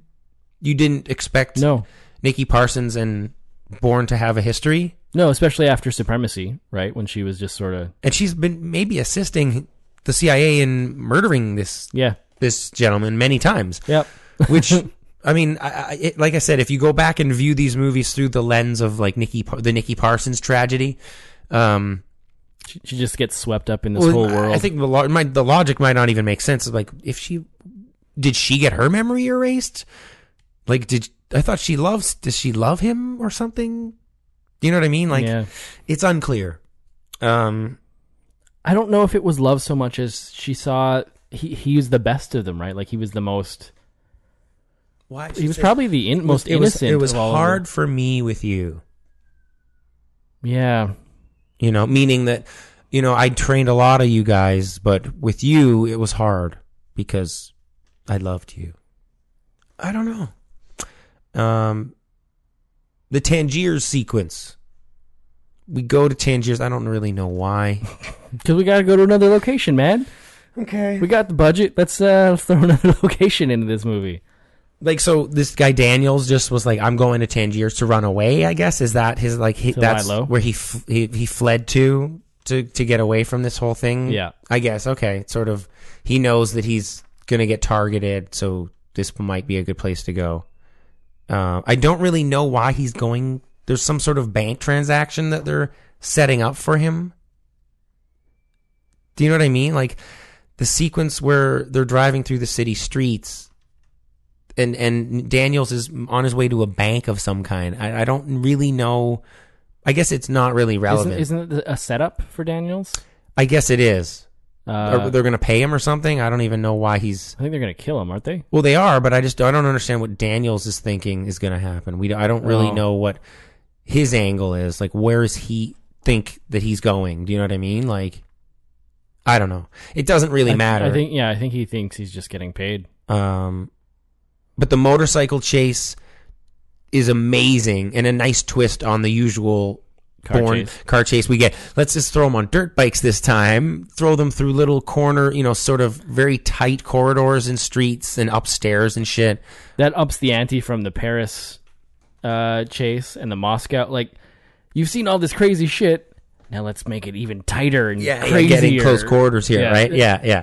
Um, and then the, where it switches to rooftop jumping is nice, some parkour stuff. I like that a lot. um the the the scene, then we finally break in even closer. It's a really great progression of action sequences, sort of like from the chase of the streets onto the rooftops, and then inside of the actual the action triathlon. inside the houses. Yeah, exactly. um, and then it turns into a hand to hand fight, so you get kind of get all just goodies of everything in Bourne here. And uh, there's a scene where Bourne twists Desh, the, uh, the the assassin he's dealing with at the moment is named Desh, twists his hand and like is gonna sort of do the old, I guess, not a Nelson, but the classic cop move where you twist the person's hand, get it behind their back. He twists his hand, and then motherfucker does like a backflip to get out of it. Unbelievable shit. And then right after that is when Bourne grabs a book off the bookcase.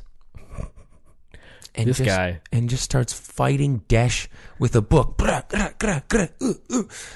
And st- like he sticks the book into his neck and starts like punching the book, like boom, boom, boom.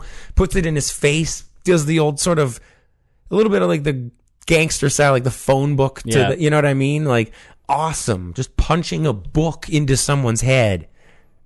Bourne will use whatever he Anything can. Anything he can find. He'll MacGruber your ass. um, and then we find out that Scott Glenn, the leader of the whole, the whole fucking thing, whole kit and caboodle, the top of the CIA, he's like, let's just, you know, this thing goes south. Let's just roll this one up, tie it in a bow, and wrap it around Pam Landy's neck. Okay. They're just gonna they're just gonna blame this whole blame someone else. This whole thing on Pam Landy. This th- these movies make the CIA look like the most rat infested like I know, right? Everybody has an agenda, and they're trying to screw over each other. Like everybody else. they're gonna like kill each other's assets or something. Like even like stab each other in the neck in the basement of the you know in the in the fuse box room and shit. Man, Um, the scene where Parsons is in the bathroom cutting her hair, Mm. fucking love it. It's so well done. They don't overdo it. It's such a beautiful visual callback to the Bourne Identity where Marie has to cut her hair because she's on the run. Now we have the same situation. Bourne has now affected someone else's life, drawn them into this situation. They're being targeted for death now. History is repeating itself. Nikki Parsons is now wanted. All right, well, we got to go off the grid. You got to get a haircut. You got to get cute short haircut. Um, and we don't have a scene of them sort of getting all awkward and kissy with each other. It's he just sort of Bourne just peers through the Just sees her doing the thing. yeah. She maybe gives him a look. She's like, I don't know what you want, but I miss you or something, and I don't know. It's sort of a like you're not the person that I knew kind of thing, right? Like he it's there but not. Like he he is different enough. Yeah, yeah. It's. I just wish we got more of that. Yeah. I, I I love it. Um, then we finally get to the end sequence in New York City, which we now realize is a flash forward slash flashback to the end of Bourne Supremacy. Oh shit. You never realized that, did no. you? Yeah. They repurpose it. Now my question is was this planned or retconned? I think it was retconned. I think it's actually one of the best retcons I've ever I've ever seen because Pam Landy says 41571 in at the end of Bourne Supremacy she just delivers his original birthday. David Webb, your name was David Webb. You're born on 41571. And you're like, "Oh, that's so cool." In this one, they've like repurposed that scene and now 41571 is an incorrect birth date. They you know what I mean? They they cut Mm, to yep. David Webb's actual records and David Webb, the the real Jason Bourne, was not born on April fifteenth, seventy one. He was born on some other date, and Pam Landy's actually feeding him information. It's an address to the original Treadstone facility. Mhm. I mean, I just, Which is pretty great. I if you're gonna retcon something, you know, what I mean, That's how you do it. that's how you do it, and, and you do it in a really interesting way instead of wedging it in. You know, you you add you add something to the, and if someone who's not paying attention, like you, I didn't weren't in this No. situation, it's like it uh, it doesn't feel like something's been changed. Um, No, because I totally just chalked it up to her giving him some information. It's like, Mhm. hey, here you go, right? Like, because that's the end of that movie. Exactly. But now we sort of cut. Oh, that was actually way later than you know. All these Yeah. other stuff happened. Uh, so I there's another scream moment here, Mike. There's another scream moment. Always is. So Bourne clears Noah Vosen and all of his agents out of the CIA building. Right? He's like, I'm gonna meet Pam Landy at this address, and then the whole CIA building's like, What? We got to get out of here. So, um, everyone flees to this location. The whole fucking office empties out to go find Bourne at this one spot. We gotta get him. He's a threat to national security. He's in New York, everyone. Damn. um, Oh shit! Wait, he does misdirection. exactly. You don't know Bourne, assholes. So then Noah Vosen gets a phone call while he's sitting at the intersection waiting for Bourne to show up at the address that they thought they intercepted. Bourne says, You didn't think I was actually going to Chestnut and Walnut Street or whatever? And he's like, Oh, no, uh, I'm in my office right now. And then Bourne goes, I, I know. I doubt that. Oh wait, And then he's and then Vosen goes, "Why would you doubt that?" And we got our scream moment, don't we, Mike? Yep.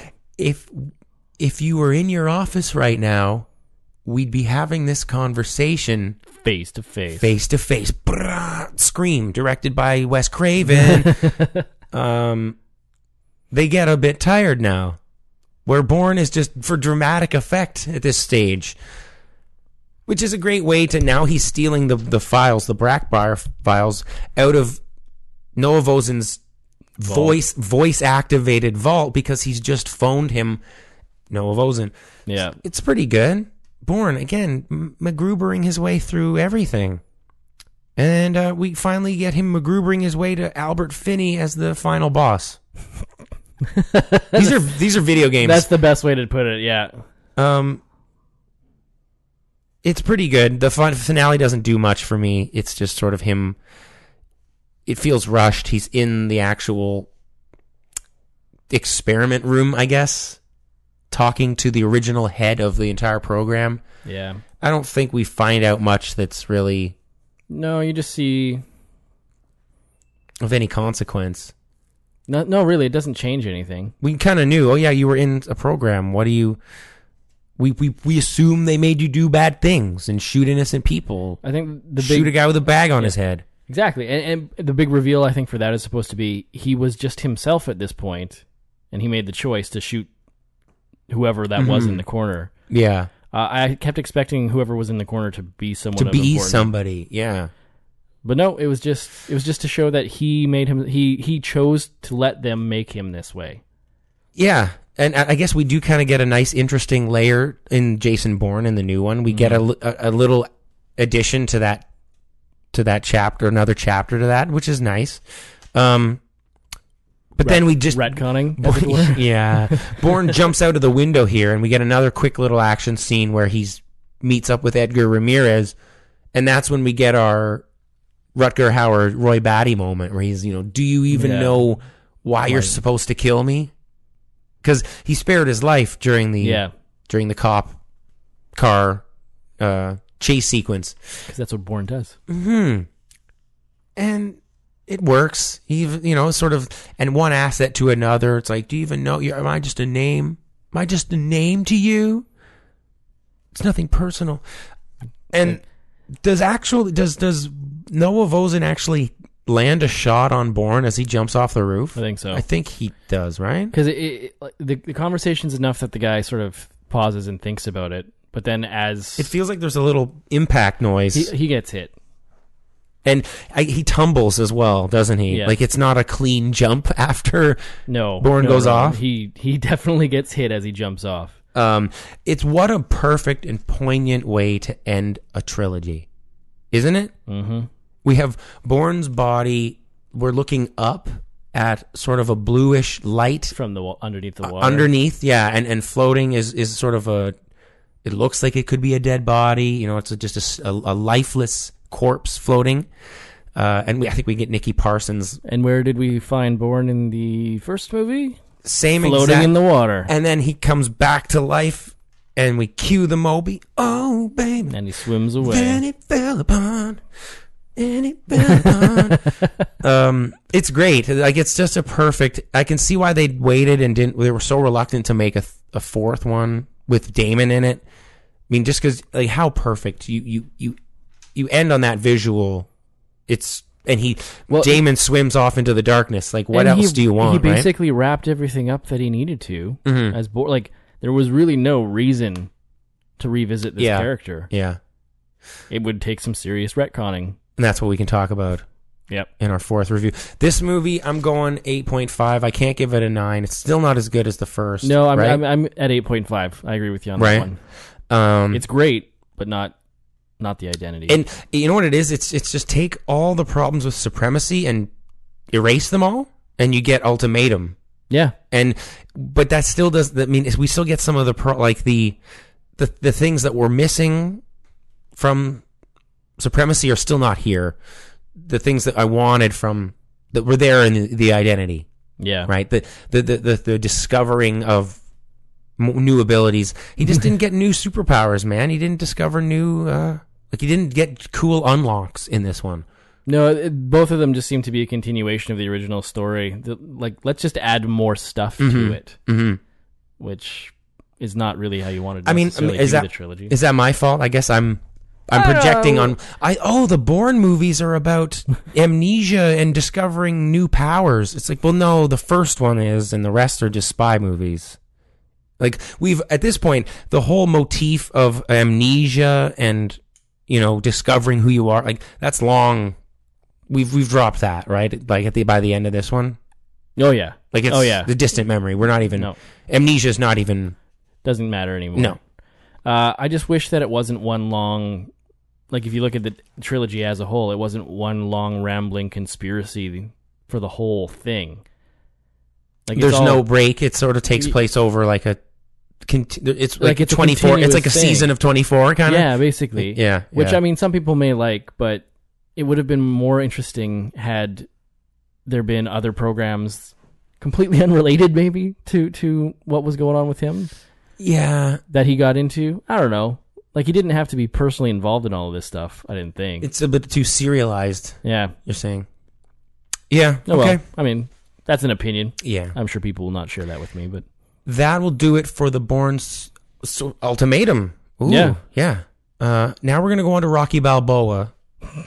Um, otherwise known. yeah. Is this this one's not gonna go well? Uh, I don't know. there's some interesting things to talk about in Jason Bourne, I suppose. we have to do this. All right, so original trilogy, the, the trilogy, Yeah. is great. And the best fight scene is I like the one with the pen in the first in film. the first one because they're just beating the crap out of each other with furniture in that apartment, mm-hmm. and it's so visceral and intense.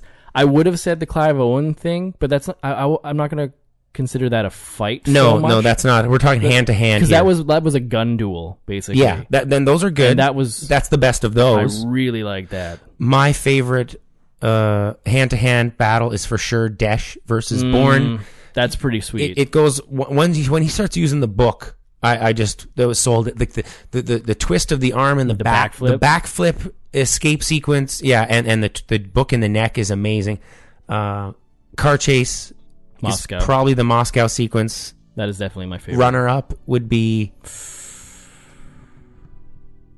There's two car chases in Ultimatum, right? We have the Tangiers motorcycle one, and then the uh, NYPD cop I'm, car I'm one. going with Paris.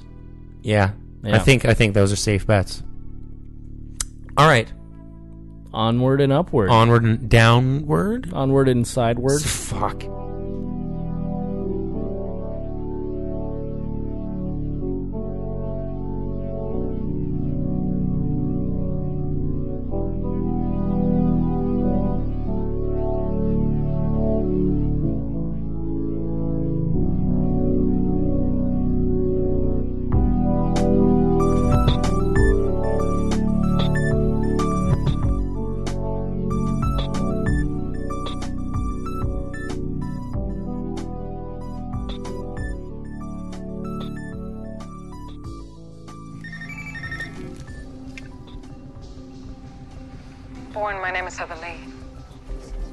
Not in charge here.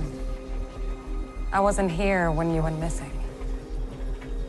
I can see you're going through the old Treadstone files, retracing your history.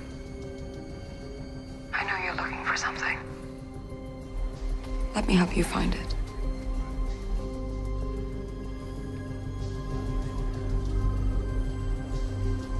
Give me that phone.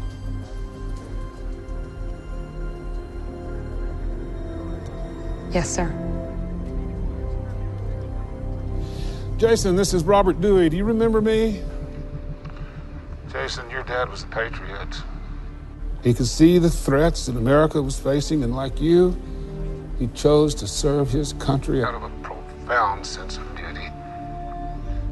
He would not want to see you harm the agency. You have to stop this. And you have to stop it now.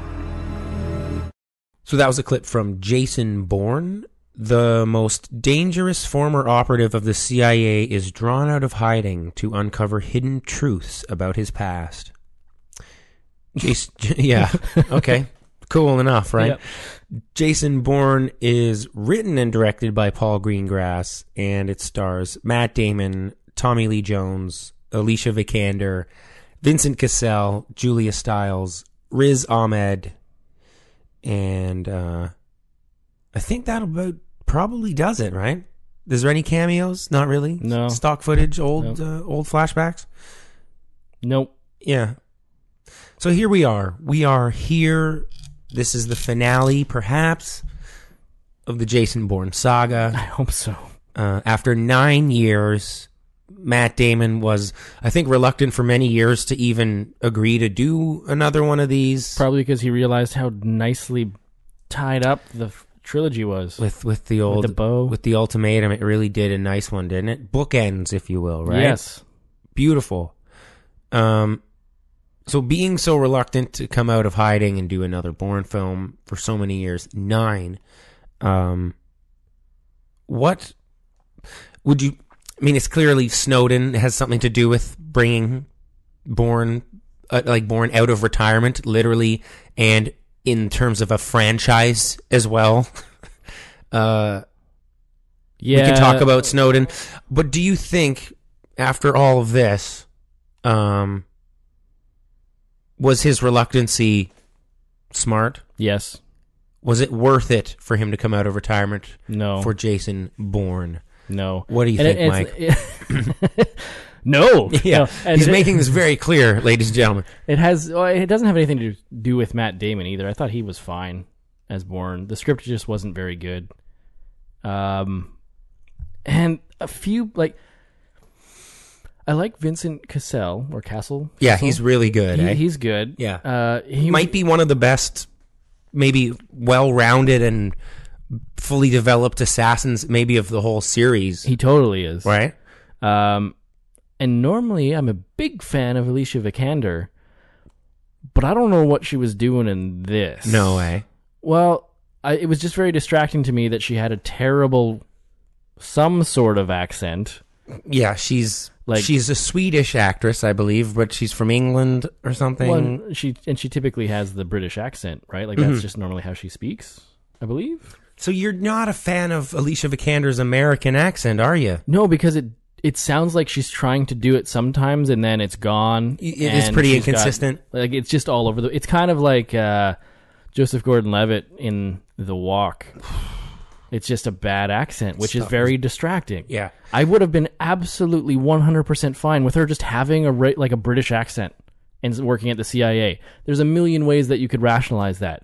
She just had British parents, so she learned to speak that way, right? And grew up in the U.S. She's a U- Yeah, like I guess because she's the leader, uh, she's sort of the new Pamela Landy. Yeah. I mean, maybe people might get the impression that she's from the British service in some way. Yeah, but as you said, you can easily just I don't know if many people would even cared if she had a British accent. Mhm. Honestly, like she, oh, she's working for the CIA. I Why? know, I did- know, I know. have a It- does it does it matter, right?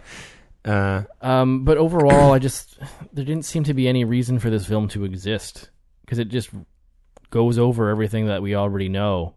Like the the hook in this is, oh, now you have to know you were under surveillance before you were even in the program.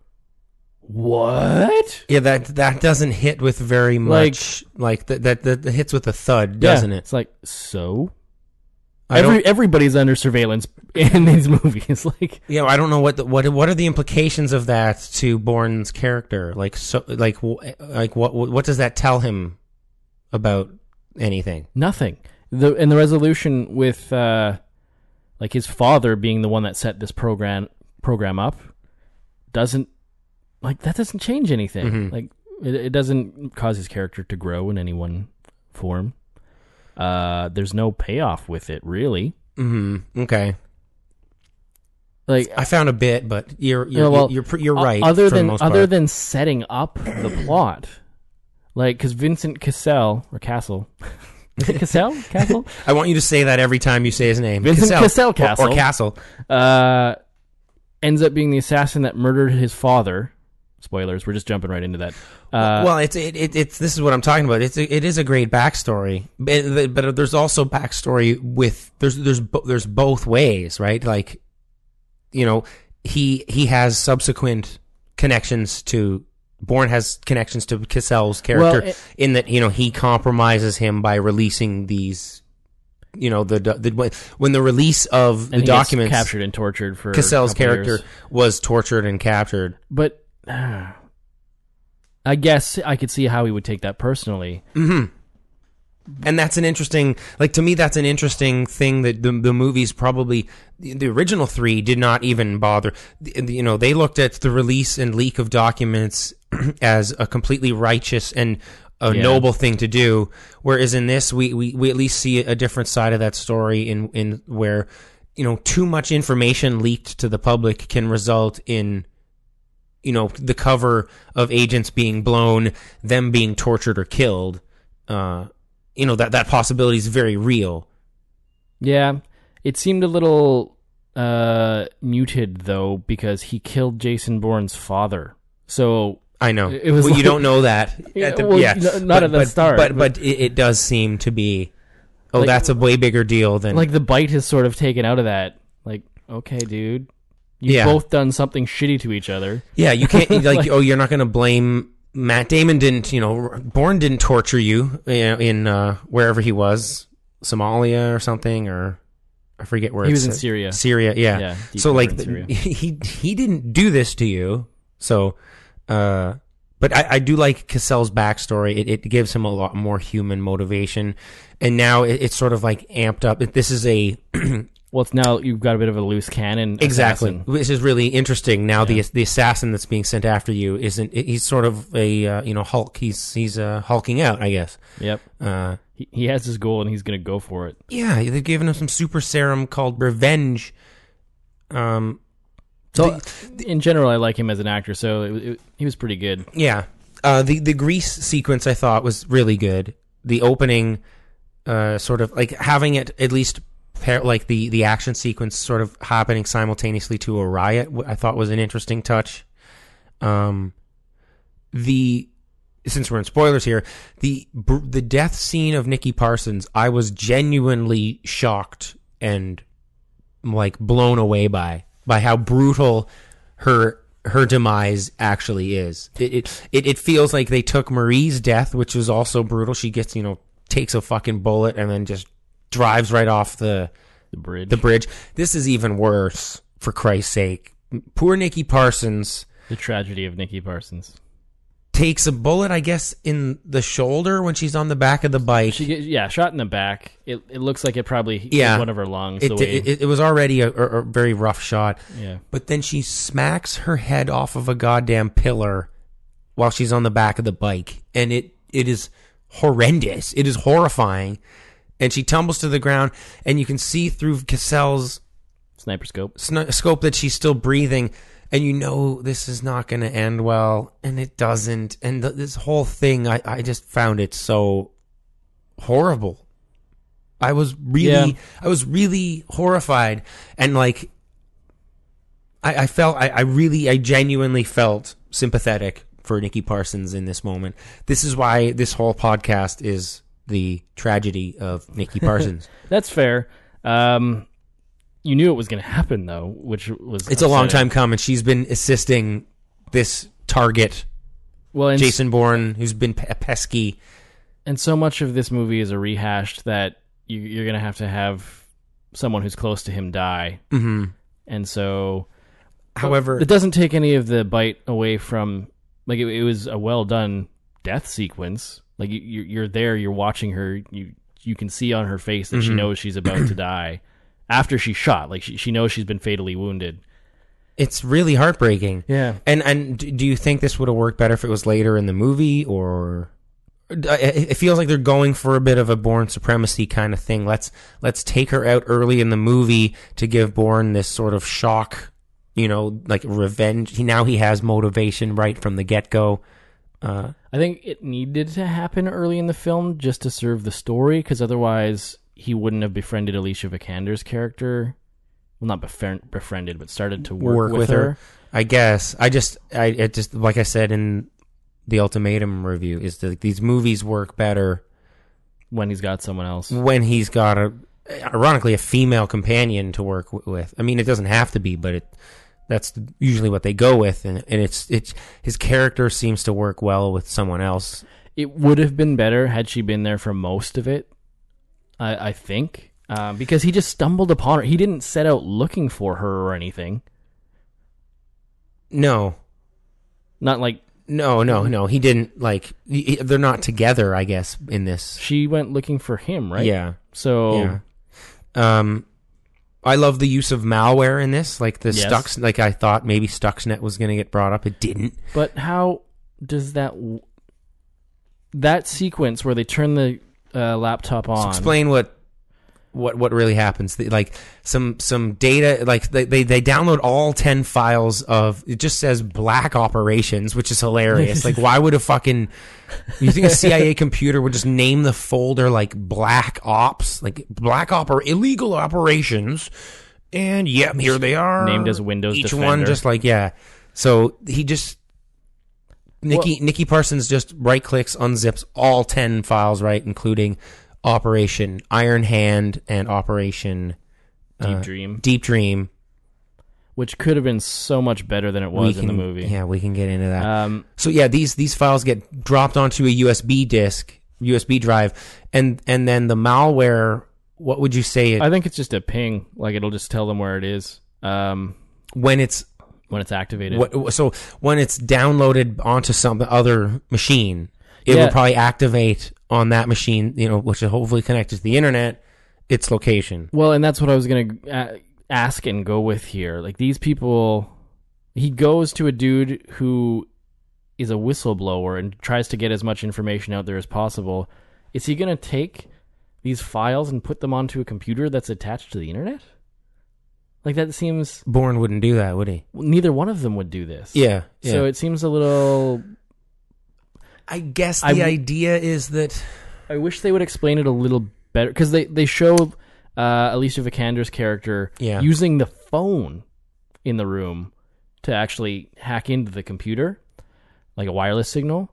So I assume the computer has a wireless modem in it because there's no other way you'd be able to do that. Yeah, yeah. Oh, yeah. But again, why are you using a computer that is connected to anything Yeah. for for files this sensitive? It just seems like a rookie move. yeah, it But, doesn't. yeah. No, it, it doesn't make any sense. It's just a mistake that they. Jason Bourne doesn't make mistakes. It's just, But I uh, mean, I guess you could just oh the malware. You don't know how it works.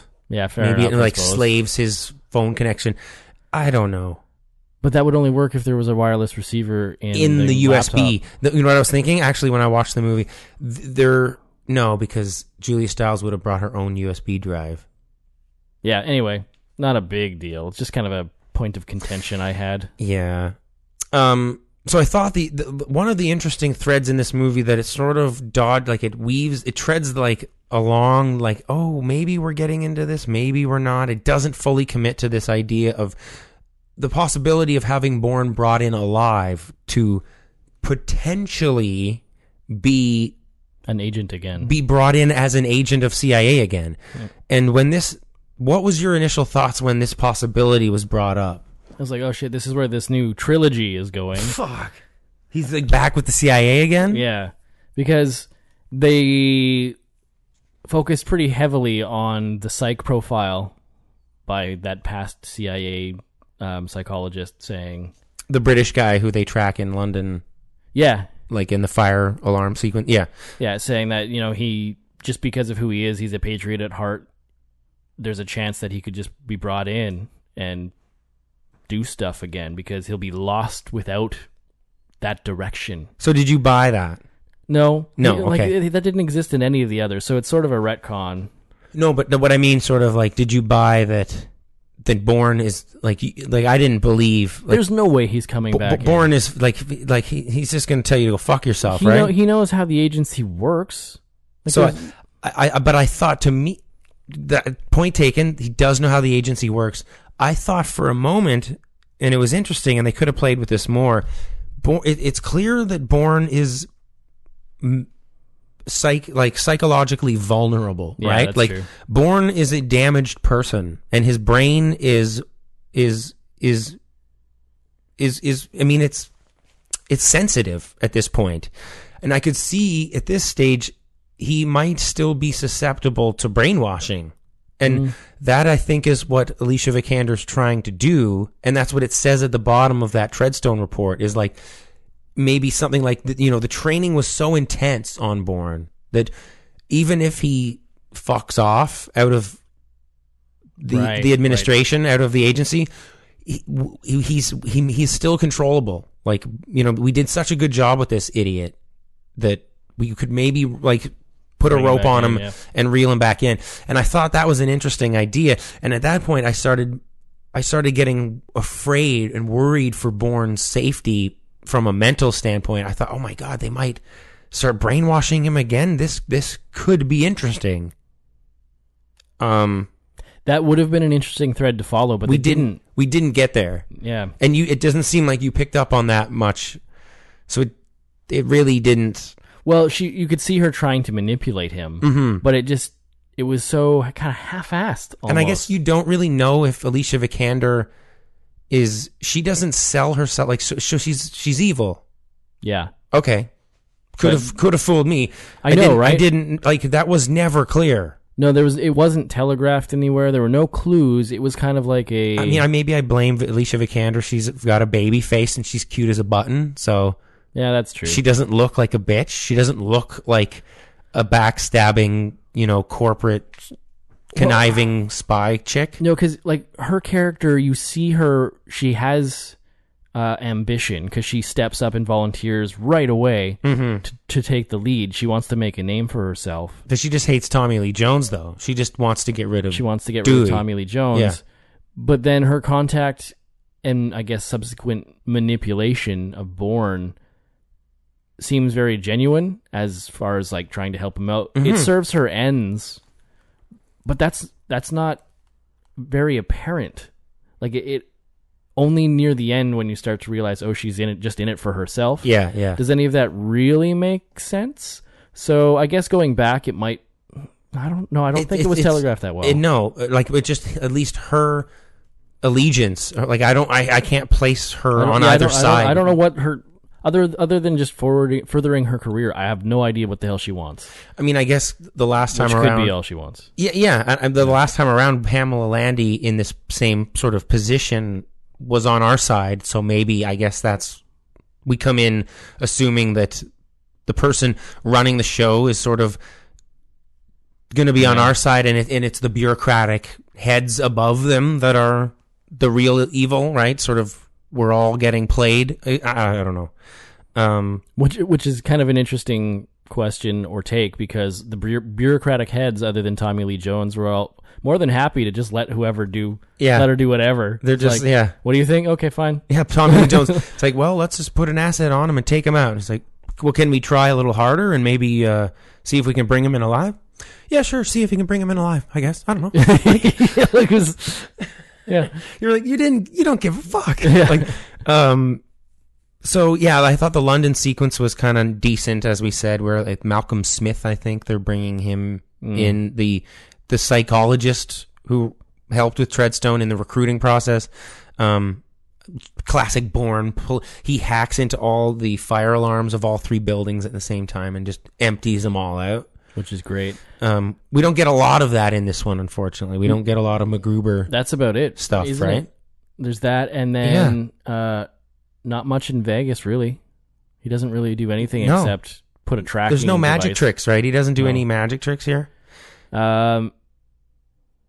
So Yeah. you, you mentioned Vegas. That's really where this all the, the the plot of this movie is coming to a head. So what is Jason Bourne about?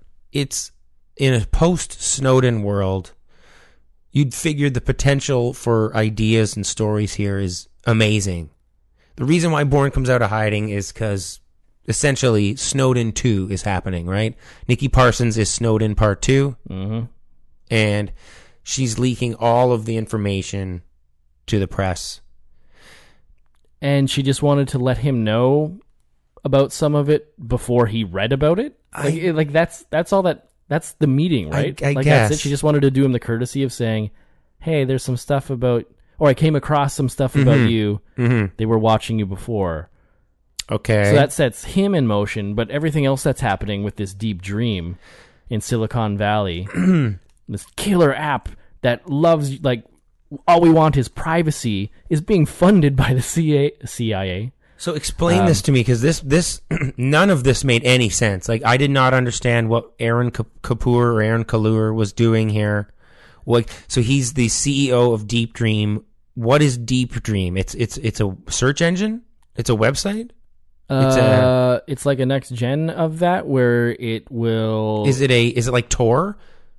Do you know what Tor? know what Tor is. Tor is on um the dark web. Like it's on like uh the, the the Silk Road website, that drug website you can buy drugs online or whatever. Yeah, it's it's it's the uh the dark net, right? The Mm. under the the encrypted Oh, okay. internet. Is is that what? No, this is like uh, it will save your preferences and start to. It's kind of just like a more powerful, powerful Google, really. Like it will s- start making suggestions and tailoring your experience online based on what you do and everything it knows about you. Um, that's about it. Like that's how they describe it in the film.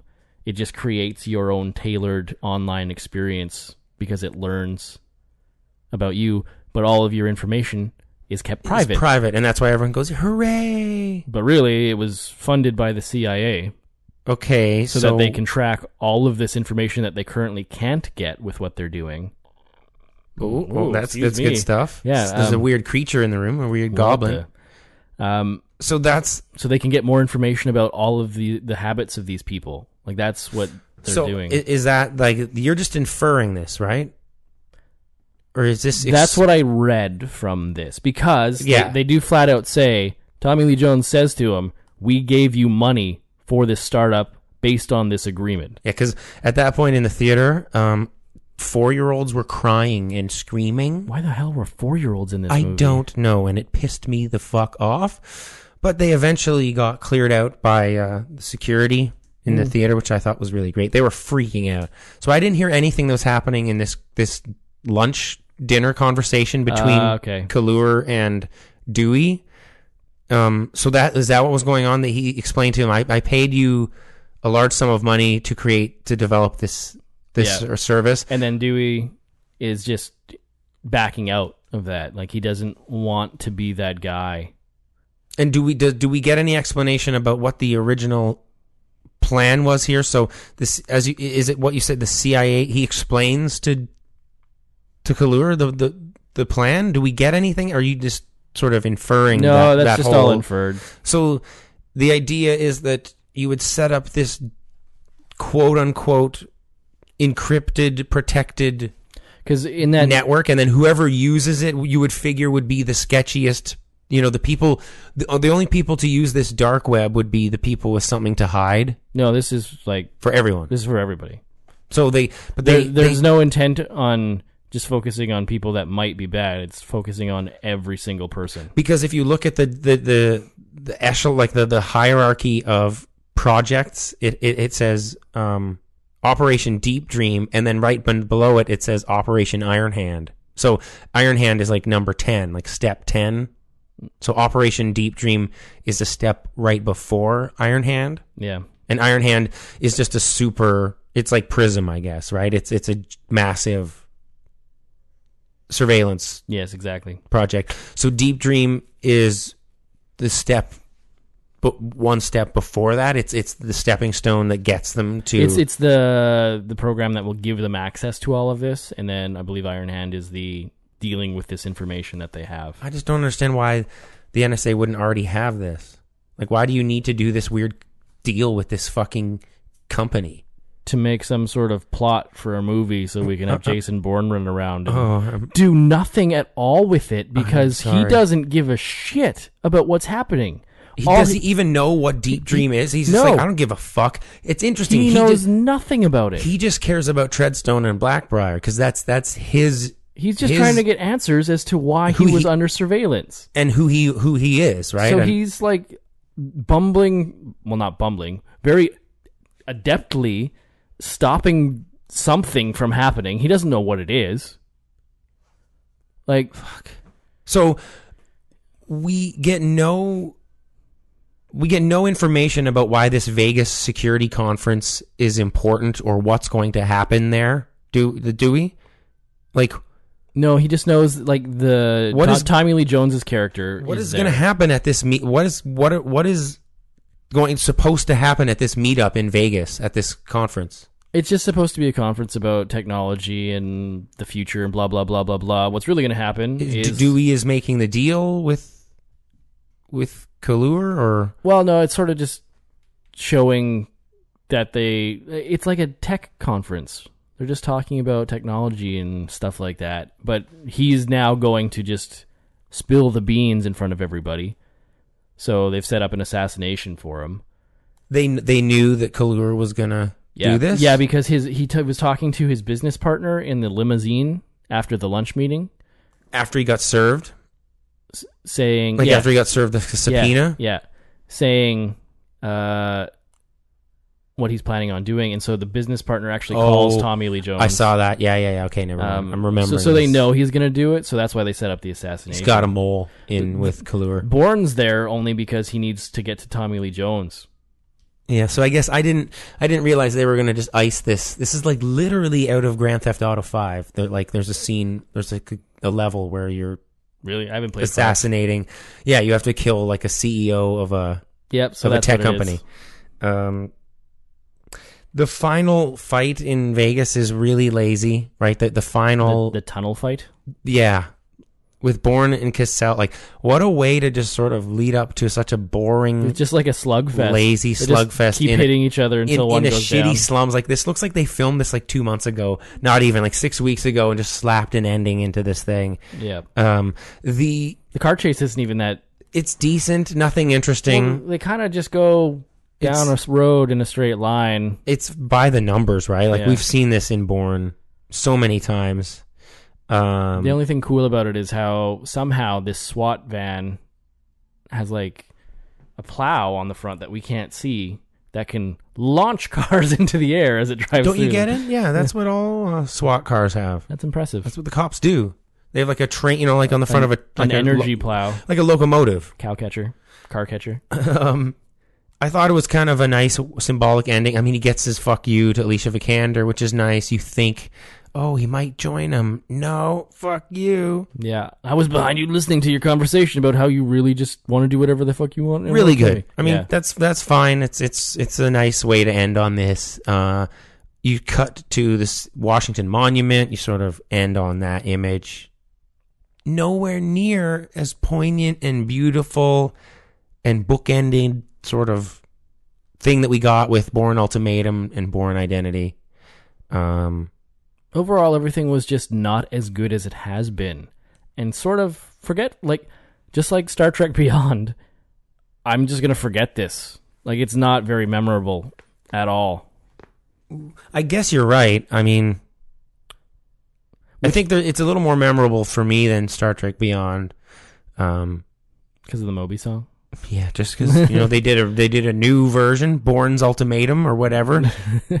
um, but yeah, like it's it's it's nowhere near as like clean an ending as the last one. But do you think that might be the point? Like, we live in a post Snowden world, so like the surveillance and presence of the NSA and CIA like never goes away.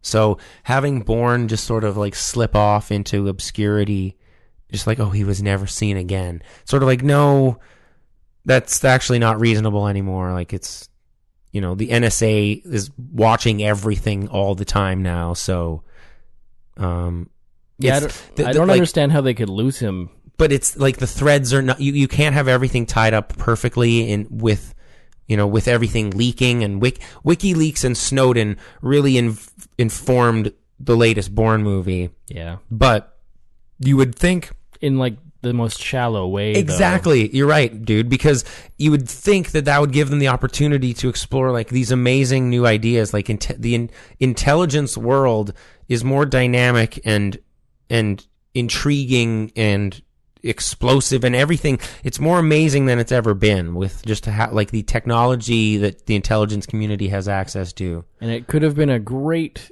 uh, lightning rod uh, of a cause for Bourne again, like some some purpose. Because right now he's just walking around punching people in the face for money. When we see him first, like Yeah, I know. Why is he a fucking I don't know why is, he, why fighter, is he a dude? fighter? Why? Why? Um, Could you? Do you actually have an answer for that? no, Okay. okay. I was actually asking. there's no reason for that other than he needs money. Maybe I mean, I don't know. How is that? But how is it to go back to the Snowden WikiLeaks thing? Like, with all the potential that that offers you, like, how does this one still? How does this movie feel like uh, such a rehash? You know, That's a good question. like how does it manage to be such a rehash with all of these new developments? It's it seems like it's it's better time than it's ever been to make a Bourne movie, right? Almost doesn't it feel that way? Yeah, but then they just put all this new information into a, the cookie cutter. You put it Uh, through the same Bourne ma- Uh, machine, Yeah, and it spits out a movie that feels like it came out in 2009. So instead of giving Bourne a fresh new take, it was just, hey, let's screw up these fresh new takes in the old Bourne system, which was fine then. Damn. Just don't like if you're gonna re- revive a franchise or continue it, I guess, because it's not that old. Uh, don't do this. Do we have to keep going? I don't think so. Like, are, are we getting a Jason Bourne two or hope- something? I don't want one. I don't think anyone will. Uh, Matt Damon probably won't do it unless he needs money. I suppose. Yeah. I mean, I just I wish Paul Paul Greengrass, you're coming off of Captain Phillips. Why didn't we have a sweet tanker ship sequence in this movie? Why didn't we get some cool set pieces? We got the same old thing with quick jump cuts. Oh, let me do a scream moment. I'm standing right next to you. Pamela, you got a nice sweater on today. I'd like to see a version of that where he Oh, just baby. he's inept oh. now, so he just calls everyone in the phone book and says the same thing.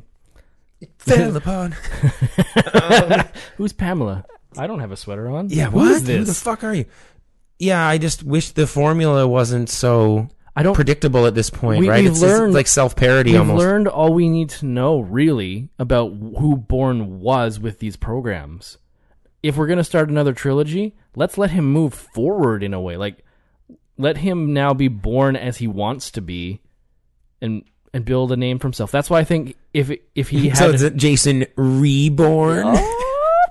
snap, uh, but that's why I think Why if- did it take so long to get to that? I don't know.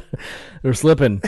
Uh, if he just had something to rally behind that wasn't, why were you watching me? hmm Yeah, that that seemed really weak and I mean, his. I granted his dad died there, but like, still, more like who killed my father. Or yes, he needs to know that it wasn't terrorists because he thought there was. yeah. But stop living in the goddamn past. Like, move these and movies and this character forward into the future. I want to see a Bourne who has something to do outside of all these old I mean, I- legacy programs yeah. that he was part of. I, I guess it goes to show you how how well done the original formula of the three, the original three, were. Like you can't touch those at this point. Like those are sort of the formula for a modern spy thriller, even in 2016, with all of the new developments that you know that we have with WikiLeaks and Snowden. I want to see Bourne as a counter uh, intelligence agent, just on his own, disrupting the NSA and the CIA. I just, Just I, I want like a Stuxnet kind of thing. You got to Oh, see yeah. Zero Days, man. I do. Alex Gibney. I, I'll tell you right now, Alex Gibney's Zero Days way fucking better spy movie than Jason Reborn. Uh, so I'm I'm throwing down a 7.0 on Jason Bourne, the new one. Seven for me as well. Right? I think Yeah. we're basically on For, for, for on point for almost all of it. virtually every movie here. Uh, yeah, I, I can't give it anything worse than that. It's still good compared to everything else we normally get. So Yeah, I know we we it sounded like we were thrashing this film. It's still a perfectly okay movie. But as we said, these Jason just- Bourne franchise is like a high bar. It bar. Started so high, yeah. It's it's it's the highest bar you can maybe have in the spy genre. Crazy. I'm sorry, I'm thinking if there's anything else. I mean, that's a bold statement, and people will you know have their own preferences, but There are different types of spy Um, films. right? They're you know I- like all the Bourne Soldier all- Spy yeah, stuff. They're very different. Those old classy ones, and there's you know Bourne and a Bond and Bourne are uh, Yeah. Bond's hardly a spy movie though. Are you kidding me? at this stage, right? so sevens all around. Uh, thanks for thanks for coming out for this epic adventure, everybody. Mike, where can we find you on the internet? I am at Michael R. Lynd on Twitter, Mm-hmm. and uh, Instagram is Miguel Lind. Oh, nice. Okay. Uh, yeah. Uh, I am on Twitter at Scott Willson BC. You can find us on iTunes. Please leave us a rating and review if you want to leave us a recipe for oh I don't know your favorite. Uh, Let's see here, uh, strawberry rhubarb pie recipe. Ooh, yeah. Those are the best things that you can. I had some eat. of that today, actually. Ooh, great from news. um, the Chilliwack Airport. Nice. The last time I had strawberry rhubarb pie, uh, ate a bit too much, while I was camping and did the old, you know, as as a Garth uh, Garth Al- Algar would say in Wayne's World, I, I hurled in the middle of the night while I was camping, and I actually was kind of afraid that a bear would come and eat my puke pie. Uh, That's a legitimate fear. yeah, I was really afraid that because it was, you know, maybe half an hour old. It's getting too detailed. But bears like rhubarb pie, whether it's regurgitated or not. verticalviewing.com is where you can go get all of our shows there. Uh, you can click the donate button if you want. Uh, leave us 0.01 cents if you want. Leave us $100, whatever you want. Leave us nothing. It's all good. Except a five star review. Yeah.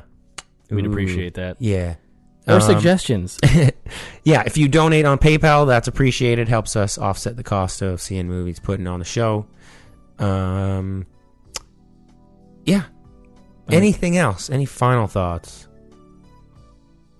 I want some some good original movies. Like Yeah. Okay. Midnight Special was great. I know. Uh, Swiss Army Man is the movie of the Also year. amazing. Swiss Army Man, everybody. Uh, it should be coming on Blu-ray soon. Next week we are reviewing Suicide Squad, which isn't an original property, but it might as well, Might as be. well be. Feels like it, uh, even though it is part of the. I'm B- cautiously B- optimistic. BVS DC universe. Cautiously optimistic. This is going to be a seven and a half, at least. Unless unless it's really bad, but I'm Se- cautiously optimistic. Second best comic book movie of the year under Deadpool. If you can believe it, Deadpool came out this year. What, about Civil War? What a long. Uh, yeah, we can talk about it. Okay. Um, that should do it for the show, kids. Thanks for tuning in. And as always, Oh, what? What do you got? keep it vertical. Whatever that means.